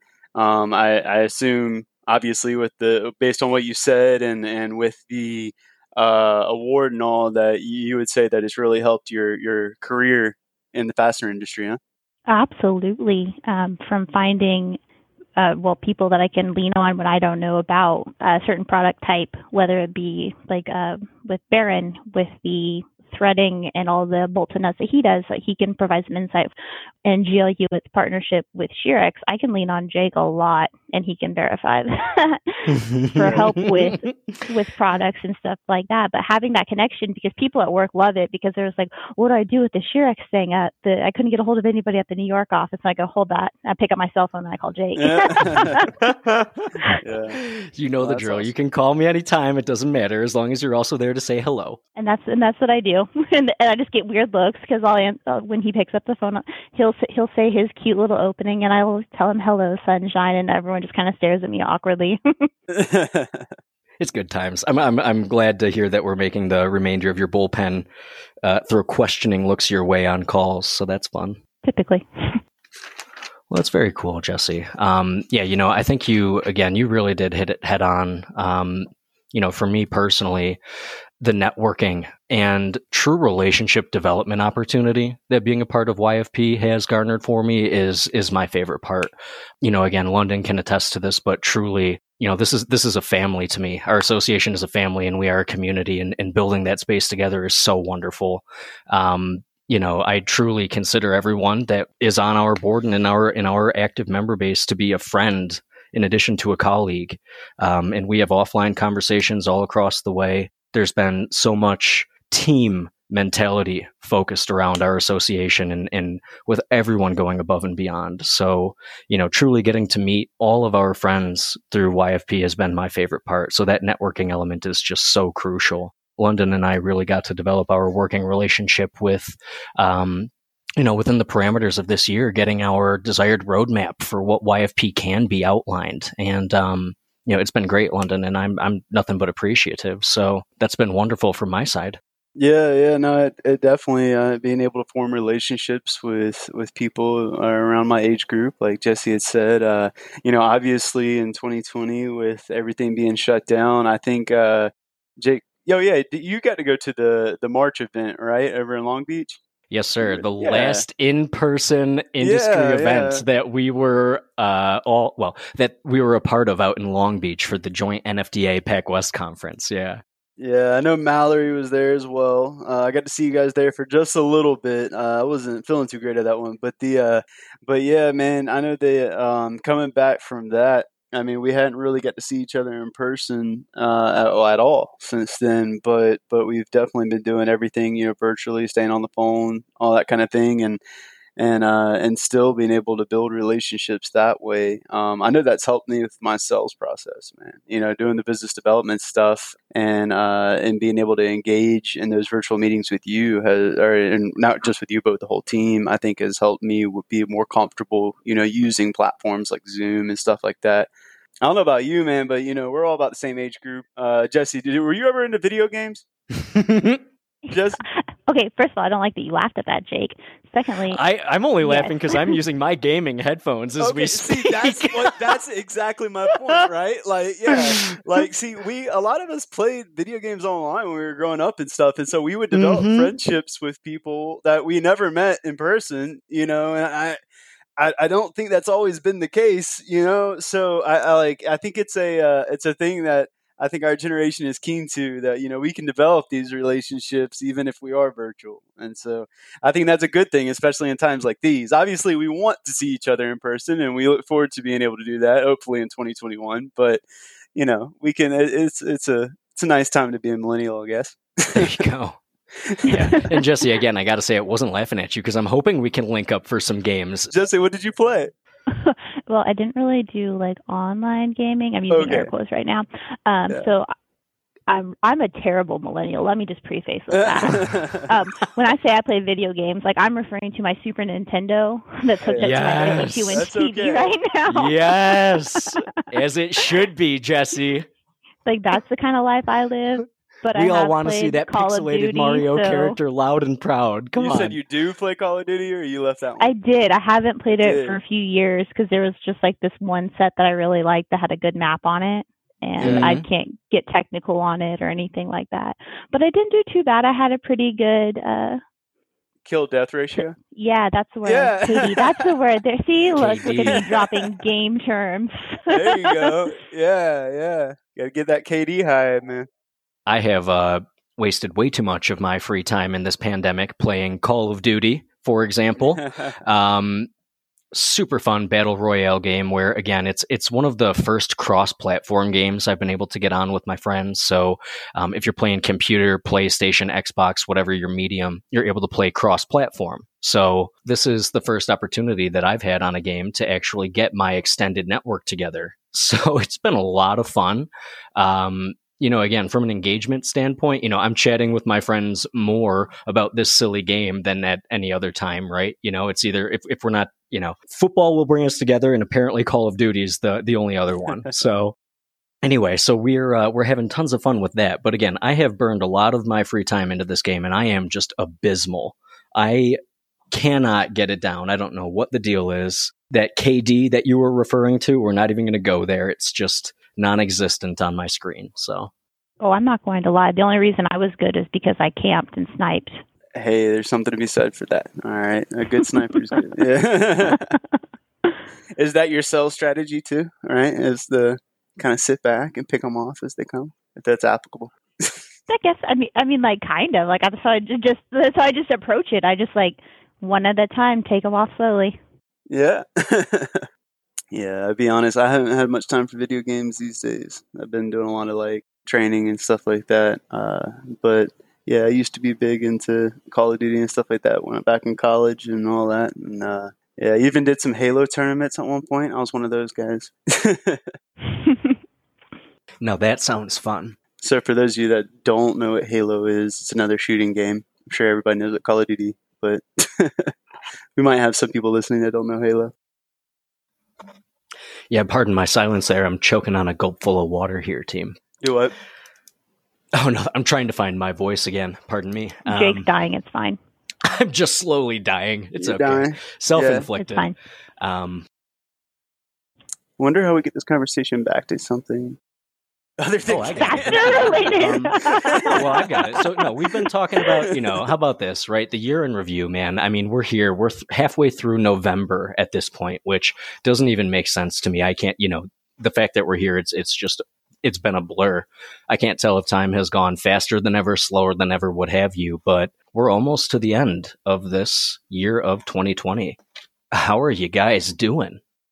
I am just waiting for it to all reset and, like, normal to come back. I was really hoping that like Halloween, Saturday, full moon, and mm-hmm. like time change was gonna like throw a wrench back into the time space continuum and fix it all, but that didn't happen. Not enough voodoo for us on that night to get it back on track, huh? Apparently not. But this this year has just been a wild ride. From from a sales perspective, it started off as a normal year. We didn't experience our n- normal winter slowdown in twenty nineteen. Started the year off really strong. Everything looked promising. And then just like dominoes, like slowly kind of creeping over, we started getting notifications that all of our overseas shipments were being delayed. And we're just like, okay, okay. And then boom, here it is. And everything is closing down. And it just turned into a whirlwind, and we slowed down there for a while, and we were getting by okay, I would say. We had some medical supply companies that we were dealing with and stuff like that. So we were able to keep trucking, but the way that the waves of business have come and go has just been completely unpredictable. Mm-hmm. Yeah. I know that's something that I've talked about with um, in some of the recent meetings. I think it was one of the PacWest meetings. I pitched a uh, question out there that, uh, you know, if how people were, were trying to approach forecasting, um, that even some of the best A I models and stuff like that, I mean, that they weren't able to make any solid predictions or any solid forecasting because it was just, you know, the A I used based on previous data. And so there is no data to allow us to handle these these unprecedented times. So, so it's really difficult to to forecast. I mean, I don't know, because uh, over at G L U, you guys deal with O E Ms direct, right? We deal with just about everybody. Yeah, yeah. So, I mean, I would assume that, you know, with O E Ms, like there's been like a lot of O E M shutdowns and things like that, or uh, or that have, you know, increased or decreased their production. And so I would assume that it's difficult to forecast for those kind of predicaments. Yeah, I don't know if you heard me when um, that question was initially raised. I just kind of let out a, a guffaw, but um, the answer to that is, here's my gigantic crystal ball. Why don't you go ahead and give it a shake for a second and see what the picture tells you? Yeah, um, yeah. You know, going off the historical data model is is is really, I mean, it's got to get thrown out the window this year. You know, um, yeah. it's it's really hard to plan based on history when you have black swan events like this, um, because nothing nothing aligns. There is no parallel. Well, we had multiple black swan events this year. True. You know, yeah, absolutely. Between the oil, what happened with the oil industry and COVID, uh, and those oil things industry, happening. COVID, election year. Yeah, uh, yeah. Can we yeah. not forget murder hornets? Murder hornets. Murder hornets. Dude, huh? Have you guys seen these? The new snake, uh, the, or not snake? The new, uh, the new worms, snake-looking worms. The hammerhead what? worms. Have you guys heard no. about this? There's no. been one spotted in my area now. Like, dude, these worms like eat other. They're they're like huge. They're like they can they can be like a couple feet long, and they will eat other worms. And they apparently are like an invasive species, of course, from another country. And if you cut them in half, oh. they will just grow into two worms. Like, so you I can't am just checking cut them. These guys gotta, out like, online right now. These yeah, are some weird looking little bugs, man. Dude, they are, yeah, and they're not even okay. that little. But if you see them, you got to smash them. You got to okay. just smash it. Yeah, don't. Yeah, yeah, don't don't cut them. Well, I know it's yeah. funny, right? But if this worm is eating the standard earthworm that is actually like hugely beneficial for uh, you know, everything we need messes, as far as ag yes. goes and all that, right? Um, yeah, that could be bad. So no, didn't uh, didn't hear about the hammerhead worm invasion. So so murder didn't know that hornets. was a thing. Yeah, so like Jesse said, murder hornets. Now we've got sure. hammerhead worms. You mm-hmm. know, let's not forget just the, the horrible way the year started when we lost Kobe Bryant too. It's just oh my gosh, twenty twenty, man. man. Jeez, those things weren't correlated, but yeah. And you know what? To anyone listening, just forever, forever, when you throw up a wadded piece of paper into the trash can, yell Kobe, because we have to keep that one alive. Kobe, Mamba mentality, man. Every day you have that Mamba mentality, and that's how you get to where you are. Moonlighting on the F T R radio podcast. Yeah. Yeah. Again, so, you know, one or two events that have caused this year to be one of in, one of of just one for the books, right? We'll put it that way. So, you know, kind of back to Maine, my, my main question was, how are you guys hanging? What are you currently doing? And how have you effectively kind of, I'll say, coped through these times? What have you done to ensure your general health and wellness? And are you paying attention in this time where we could be facing kind of peak burnout? And yes, I'm looking for tips. Yeah. Yeah, I mean, I know I, I wouldn't be good for tips, man. I mean, it definitely hit me at some point. I'd been working pretty hard, pretty long hours, pretty hard for a long, long time, well before I even came to Eurolink. And uh, yeah, it kind of caught up with me this year once the, mm-hmm. the whole pandemic thing and all hit. So I ended up taking a little bit of time off. I uh, took a little bit of a, um, what do you call it, sabbatical, you could say, a short sabbatical. And then, uh, and during that time, man, I, I actually just threw, I didn't want to just sit there and do nothing. So I actually threw myself back into martial arts training. I used to do that a lot. Um, so I was training like five to nine hours a day between like strength training, speed training, agility training, and like, and all different wow. forms of martial arts I was training. Yeah. And so, so I'm actually, uh, even re- since I've been back to work for, so I was out for about a solid like six weeks there, and uh, which obviously not everybody can do, right? But you know, uh, coming back to work, I've been back for like two, two and a half months now, um, and I'm still training about like about two to five hours a day. Um, I'm hoping to to get into some amateur uh, M M A fights and stuff like that here soon. So no, so kidding, I guess just man. yeah, I guess just having like a purpose outside of work.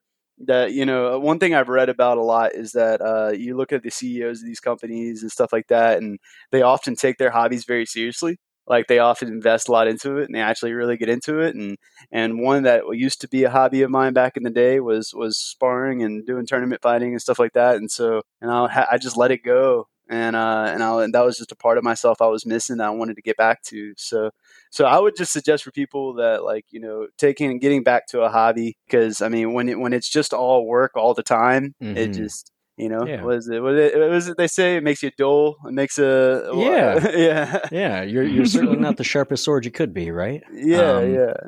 So I, I just want to repeat your main message because it actually stood out to me, and I wrote it down. Ensuring that you have a purpose outside of work. And yes. finding your happiness there within that purpose. Very, very cool to me and very important.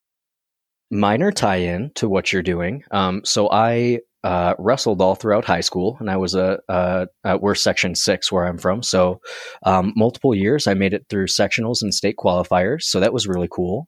Um, but in my post-college life, um, one activity hobby that I actually took on was classic French foil fencing, believe oh, it or cool. not, yeah. team. Are there pictures? um, I don't think that there are pictures because this was uh, this was an outside enrichment group. Yeah, I'm so sorry. You don't get to see me in, in full regalia. Sorry, Jess. But um, so classic French foil fencing, super, super cool. And you want to talk about an adrenaline kicker, you wait till you're lined up across from somebody holding the sword who wants to defeat you.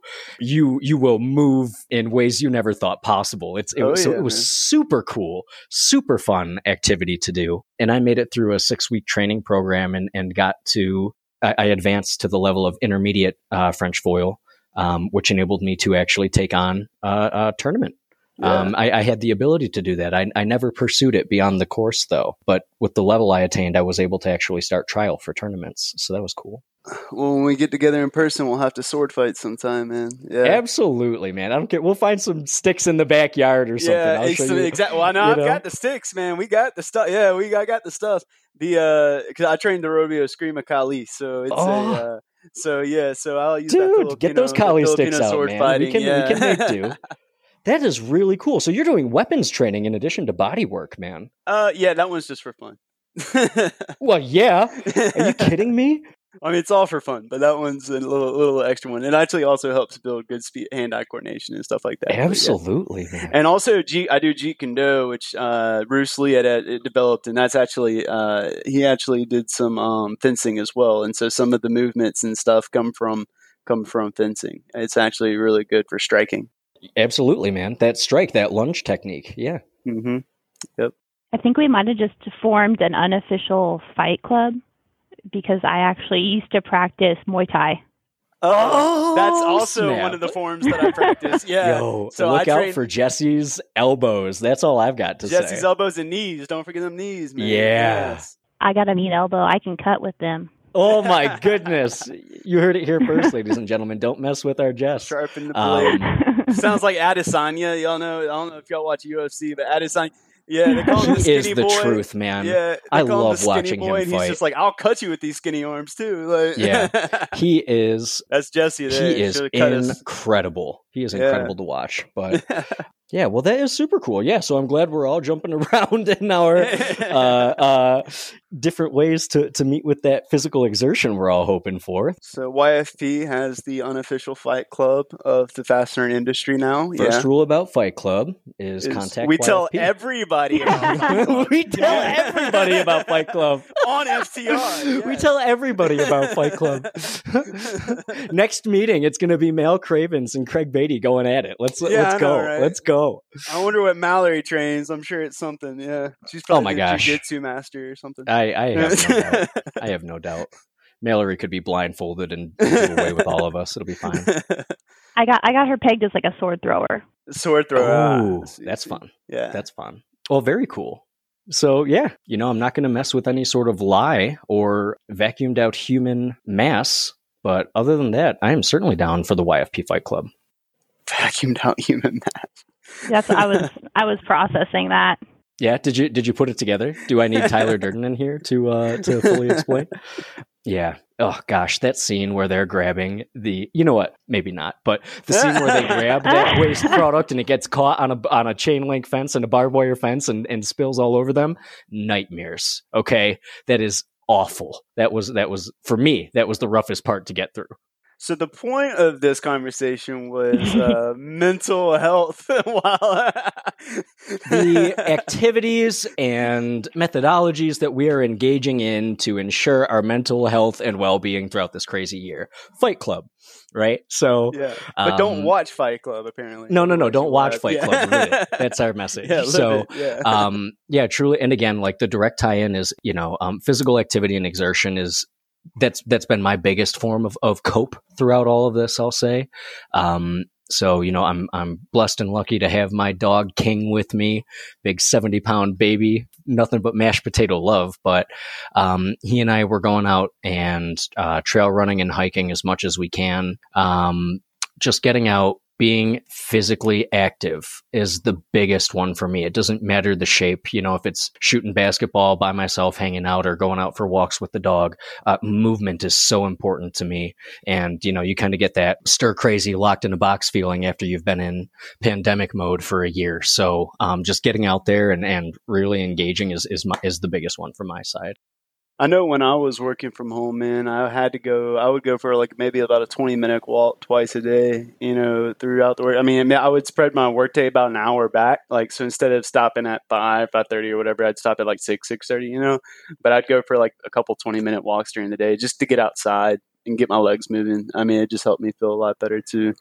I actually bought one of those fit boards, which is like a skateboard without wheels. Yeah. And that way I could stand by my desk and be on the phone and just be like moving around. Nice. I got so tired of sitting in my corner all day. Masterful multitasking. Do you do you do like balance exercises on it? Is it a balance board? Yeah.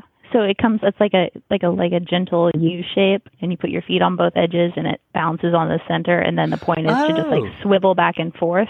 Cool. Cool, cool. That's fun. And what did you call it? A sit board. Sit, sit board. Sit. F I T. F is in faster. Ah, yeah. Fits board. Doesn't that make way more sense? I was like, I, well, you're not sitting on it. I don't get it. Um, okay, sure. I've seen these. Sure, sure. So yeah, so you've just got this posted right next to you in your in your uh, work office. I did for a while. We've been really amping up to go hiking, so we've been doing killer outdoor long mileage walks and such. So that's been our escape. My husband's essential. He works in the warehouse in manufacturing at G L Hewitt. So we both have not stopped at all and have been going through this entire pandemic. So getting outside, with him being inside the manufacturing and me being in the house all day, getting outside has been vital to us yeah. not losing our sanity. Sure. I know you guys, you know, kind of coming from almost different directions there. You guys, does it mess with you at all when he just wants to hang and you want to go, or kind of vice versa? Or are you guys hanging okay together? We're pretty, we're pretty aligned on it. So it, it works out really well. But I mean, I guess that's just what happens over ten years. You just kind of become the same person. There you go. Osmosis. Um, it, it really is. Yeah, that's funny. And I guess um, kind of the other thing that I, you know, one of my fun hobbies is I, I do thoroughly love cooking, and I love experimenting with food and making new food. And, um, you know, I'm certainly not actually much of a guy for a recipe. I actually kind of like creating uh, freeform, but I have just been cooking up a storm over here on my side. Um, so we've, we've turned out a number of really good meals here. So that's just kind of been the other thing, you know, in the house. Turn on some music, have a dance party with your significant other, cook up a delicious meal for them. Um, I think you're going to be okay, right? So, you know, with that work-life separation, that might be a problem for everyone right now when your work is directly in your home and there's no escape. Um, being able to just go into the kitchen, turn on some music, dance around and play, that's that's been a huge one for me. So, Jake, what kind of dancing do you do? Oh, my goodness. Um, I've been blessed with rhythm. I, I okay, will pretend okay. to know one. Yeah, so I don't know if you actually rhythm. caught that. Okay. I don't know. I don't think I'm any great shakes at dancing or anything, but no, we just have fun. So, um, yeah, my girlfriend McKenna, she was actually a uh, classically trained dancer all throughout her uh, entire life. So she's done wow. the full gambit, you know, contemporary jazz, tap, ballet, et cetera. Um, you know, she's a proper dancer, as I'll tell you, you know, an actual uh, qualified one. Um, I'm just out here, you know, moving to the rhythm, but we have fun, you know, we're just dancing around, you know, I don't know if it's Lizzo and she's got some fun, catchy music that you can dance around to. Um, oh gosh.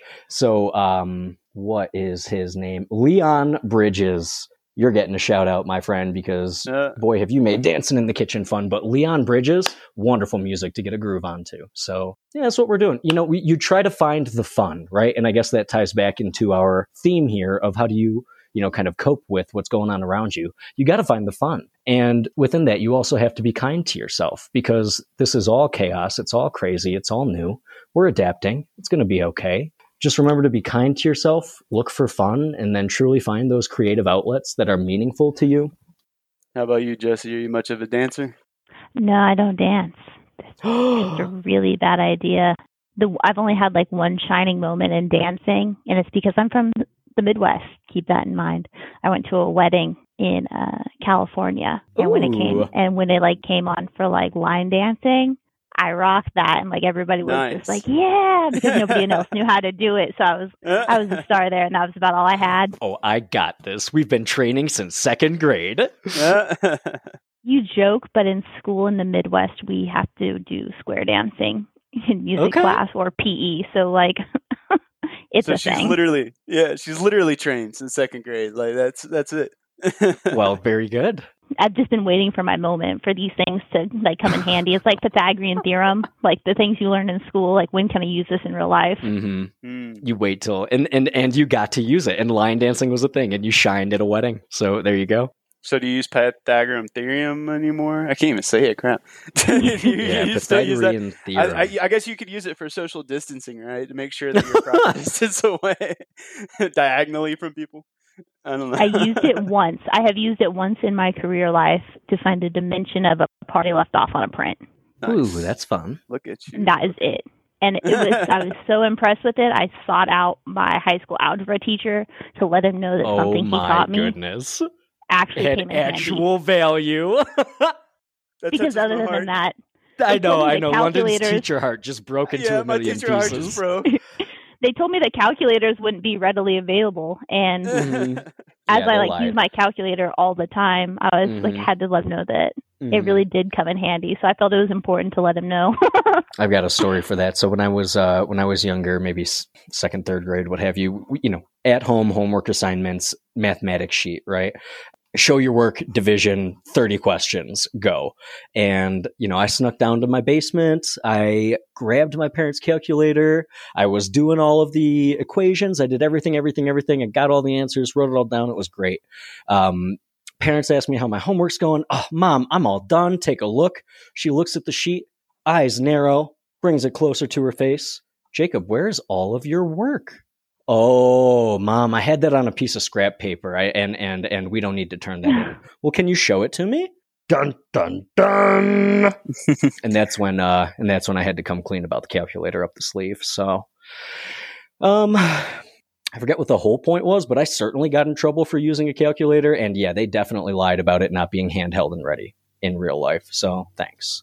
Well, we also have Google now too, so that's great. You know, it makes us sound a lot smarter and you know than we normally are. Does Google really make us sound smarter? I mean, there's no need to retain information. I just need to know how to find it. You know, I guess it depends on how you use it. You know, my degree was research, so I always so mm-hmm. depends on how you use Google as to whether mm-hmm. or not it actually helps you. Depends on if you use uh, Wikipedia or not. So, Jesse, what are you doing for fun these days, aside from uh, some Nintendo and uh, some line dancing uh, at that wedding? that time?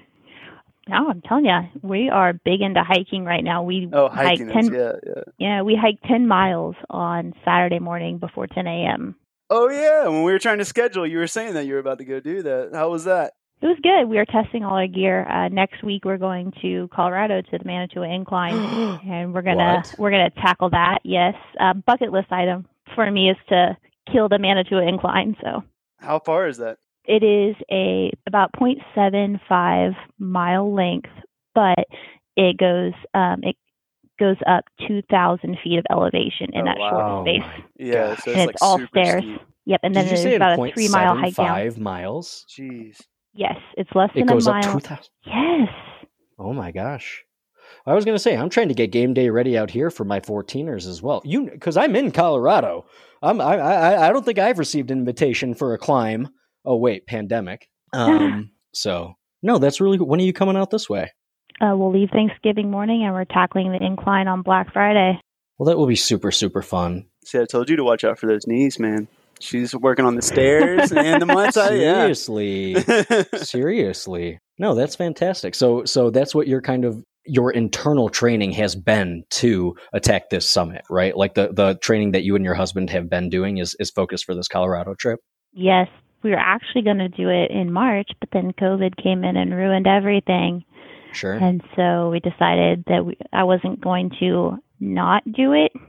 So we just pushed it out. And so instead of like being able to do it in March when the weather is more fair, it's going to be like fifty degrees, maybe. I've been watching the weather really close.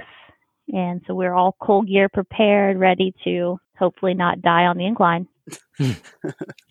Just remember, one of the things you haven't been able to prep for is the altitude, and it's a real thing. Bro, so I bought canned oxygen. I'm not letting anything get in my way. I'm so proud of you. Okay, good, good, good, good, good. Because that was no, no, no. She's that was just one of the thing. You know, just for expectation setting. I mean, you know, when I was first coming out here, I was on, out on work travel, and I'd be coming out, you know, for a week, week and a half at a time. And you know, I was all fine in the beginning, and then at the end of my week, I would just wake up. You know, you have a headache, you just don't feel well, slightly nauseous. That altitude sickness is a real thing while you work to adjust to it. And um, oh, yeah. So just be careful. That was my thing. I just, you know, just be careful. Don't over push yourself, even though you know you can do it, because it's a, it's a, it's a real thing. It's just something to be paying attention to. Drink all the water. You can't drink enough water. Drink more water. That's what we drink, about a gallon each a day, if not more. Okay. And all right. so Maybe we you are... can drink enough water if you're reaching those superhuman levels.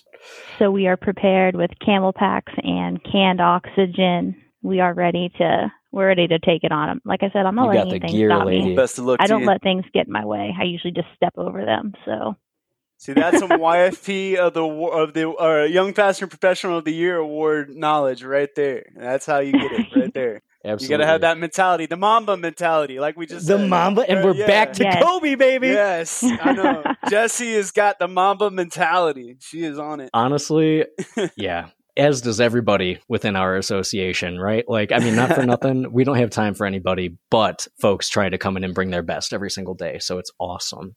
Mamba mentality reigns supreme, you know, and that's in all life facets. You know, nothing's owed to you. You, you got to work for everything you want. So go and take it. Go and get it. The only barrier is you. Exactly. So I think that's a perfect time to point out. So to anybody listening who is not a member of the Young Fastener Professionals, or has wondered about the Young Fastener Professionals, first of all, we are awesome and we are fun, fun, fun people. Secondly, come check us out. It's a great group to find people to help you achieve your goals, mentorships, all that. You can learn a lot from these people, and that you can they can help build you up and help you find the drive to further your career in your own industry, in your own company. So I think it's really important that like the mentality that we all have has all brought us together. So if you're really hungry for it, you have to seek out other people like that, and then you put them together, and then you're just going to continue to drive each other and build them up. So I think it's really important that anybody listening, young, old, male, female, whatever it may be, if you like have even like the slightest inclination of like, maybe I should be a part of the Y F P, you should be. Mm-hmm. Come see what it's all about. Well said, madam. Very well said. That actually might be a perfect closing statement. I don't know about you guys. What are y'all thinking? Oh, man. As far as for closing statements, ladies and gentlemen, boys and girls, this has been Fully Threaded Radio, F T R, brought to you by Y F P, Young Fastener Professionals. London, Jesse, give your sign-offs. Take it away. Hey, guys. Thank you very much. London Penland with Eurolink. Jesse, awesome closing statements there. And it's been a great time talking and hanging with you guys. I look forward to seeing you all in person very soon. Absolutely. It has been a pleasure. Jake, London, Uh, Jesse G L. Hewitt here. Thank you all for coming out and listening to us ramble. Me especially. I appreciate all everyone that has reached out in regards to the award and all your kind words. So thank you so much to everybody. I really appreciate the nomination and all the praise that came from that. So listen, anybody listening, I'm here for you if you need anything. Jesse G L. Hewitt, you know where it's at. Excellent. And again, just to give the sign off, um, ladies and gentlemen, you are listening to Fully Threaded Radio, F T R, as brought to you by the Young Fastener Professional Association, Y F P. Special shout out and thank you to Brian and Eric for having us on today. This is Jake Glazer with ShearX signing off. Everybody take care out there and be well.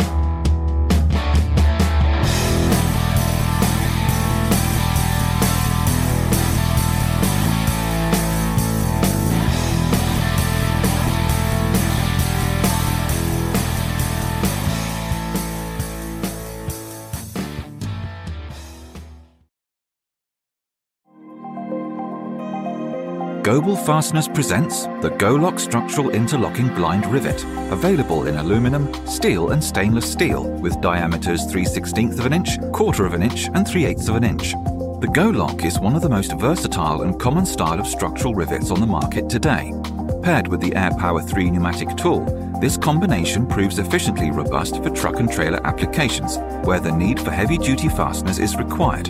With its high-strength features, it is clear why the Golok is the best-performing structural blind rivet in the market today.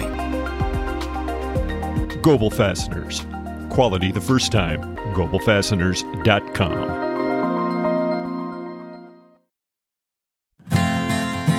N D Industries has been solving customers' toughest problems through innovative technologies, competitive pricing, and industry-leading service since nineteen fifty-five. A family-owned business, N D Industries manufactures and applies fastener locking, bonding, sealing, masking, and assembling products. N D Industries serves the global market with thirteen divisions in the continental U S and also facilities in Taiwan, China, and Turkey. Learn more about N D Industries at our website at w w w dot n d industries dot com. N D Industries, innovative technologies, competitive pricing, and industry-leading service. Contact N D today.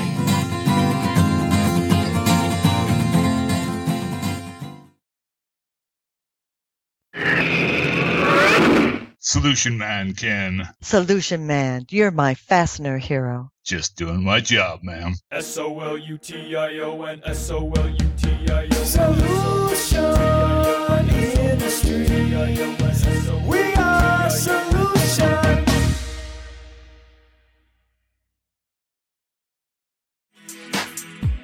Stelfast customers say it all.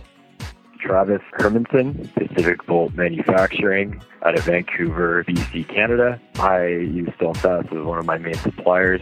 They've been a consistent, great vendor of mine. I've used them for many years now. I've never had any issues. Uh, and whenever we are in a jam and we need to get skids and skids of product out the door, out of the warehouse, Stelfast jumps on it right away.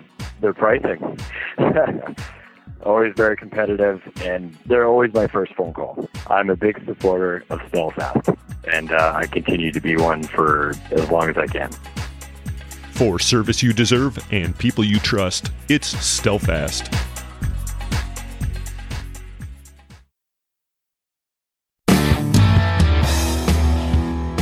This is George Hunt the third from Brighton Best International, and you're listening to Fully Threaded Radio.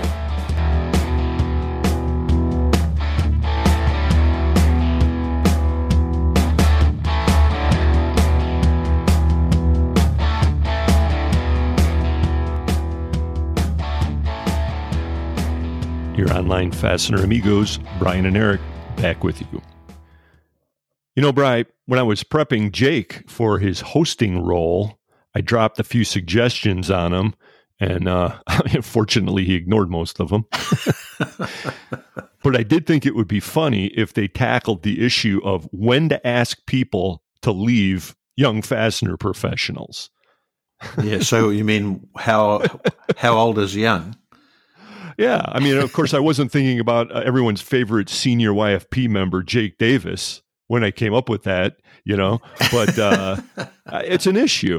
I mean, uh, how do you, how, how long do you stay in the thing? Yeah, especially. You're only as old as you think you are. So how does that work? Or you're only as young as you think you are. I think Y F P works on chronology. Or maybe it's if you just keep paying your dues. I'm not sure. Well, right. They didn't tackle it, so I guess that sets up the perfect sequel. Right. As I found out, there's a new way of referring to that tricky problem that used to be called age. Now they call it birthdays. As I found out when I was having my eyes tested, well, you, your problem is the number of birthdays you've had. Oh, I see. That's how they sidestep the actual issue of age. Oh, brother. It's a birthday, guys. It's a birthday problem. Yeah, well, we, we truly are in the age of newspeak. Welcome, everyone. It's nineteen eighty-four. uh, well, as I said, it sets up a perfect sequel for the Y F Pers, and it was a lot of fun to have them on. I hope they'll return, and I think they will. Like to extend a thanks to Jesse Sult, our Y F P of the year, along with Jake Glazer of Sherex and London Penland of Eurolink. Yeah. Thanks and congratulations to our Hall of Famers right. for twenty twenty, Cowboy John Walkman and Tim O'Keefe. Way to go, guys. Mike McNulty had Alex Chasofsky with I T R Economics on the news report today. Thank you, gentlemen. And, of course, Carmen Vertulo made his point during the Fastener Training Minute.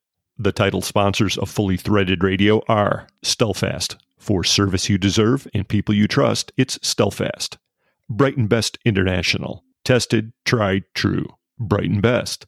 And Gobel Fasteners. Quality the first time. Fully Threaded is also sponsored by Buckeye Fasteners, B T M Manufacturing, Eurolink Fastener Supply Service, Fastener Technology International, InSequel Software, N D Industries, Parker Fasteners, Solution Industries, Volt Industrial Plastics, and Worth Industry North America. Thanks one and all, and thanks for listening in.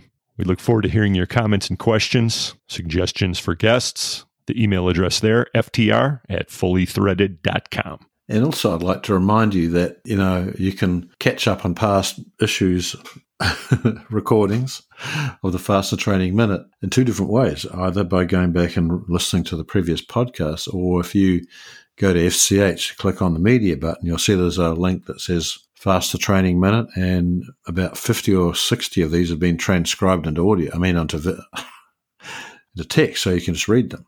That's at fasteners clearinghouse dot com. Right. Next episode, we're going to take a look at the situation with sea freight, which apparently is all jammed up right now, Brian, triggering some pretty noticeable price hikes. We'll also be talking to Larry Kelly of Buckeye Fasteners, and he's got some pretty big news about his future work situation. So there's lots more that we have lining up for that, but those are two of the highlights. Don't miss it. Yeah. Finally, winding up today, Tim O'Keefe quoted Dylan Thomas during his Hall of Fame acceptance speech, and he spoke about the culture of love that his wife brings to his family and the G L Hewitt family. And you could tell he really feels that way about his team. And I thought there are lots of people in the Fully Threaded family who today are dealing with some very, very hard realities. And uh, they all need our love. And we all have to remind ourselves of that. I, I really admire Tim for doing that during his presentation. And I thought I'd borrow the idea and push it ahead a little bit with something that I think strikes the right chord about now. Bear with me if poetry isn't really your thing. Uh, there are several firsts on this episode today, Bri. Good. We can deal with it. This is a work by Rudyard Kipling. It's called If. Yep. If you can keep your head when all about you are losing theirs and blaming it on you. If you can trust yourself when all men doubt you, but make allowance for their doubting too. If you can wait and not be tired by waiting or being lied about, don't deal in lies. Or being hated, don't give way to hating, and yet don't look too good nor talk too wise. If you can dream and not make dreams your master, if you can think and not make thoughts your aim, if you can meet with triumph and disaster and treat those two impostors just the same, if you can bear to hear the truth you've spoken, twisted by knaves to make a trap for fools, or watch the things you gave your life to broken and stoop and build them up worn out tools. If you can make one heap of all your winnings and risk it on one turn of pitch and toss, and lose and start again at your beginnings and never breathe a word about your loss.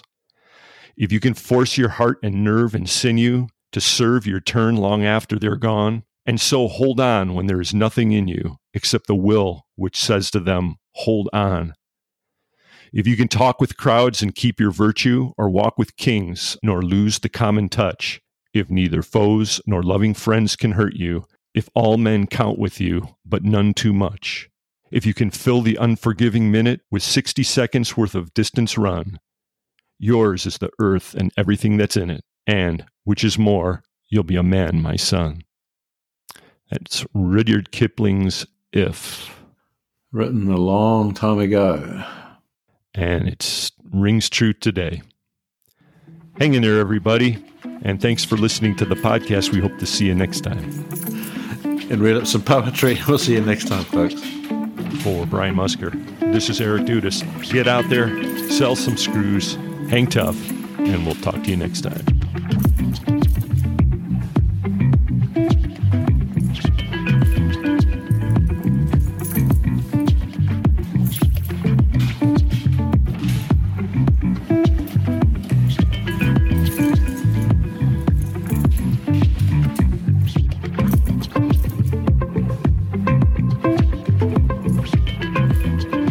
Fully Threaded Radio is a production of Fasteners Clearinghouse. Music provided by Audionautics.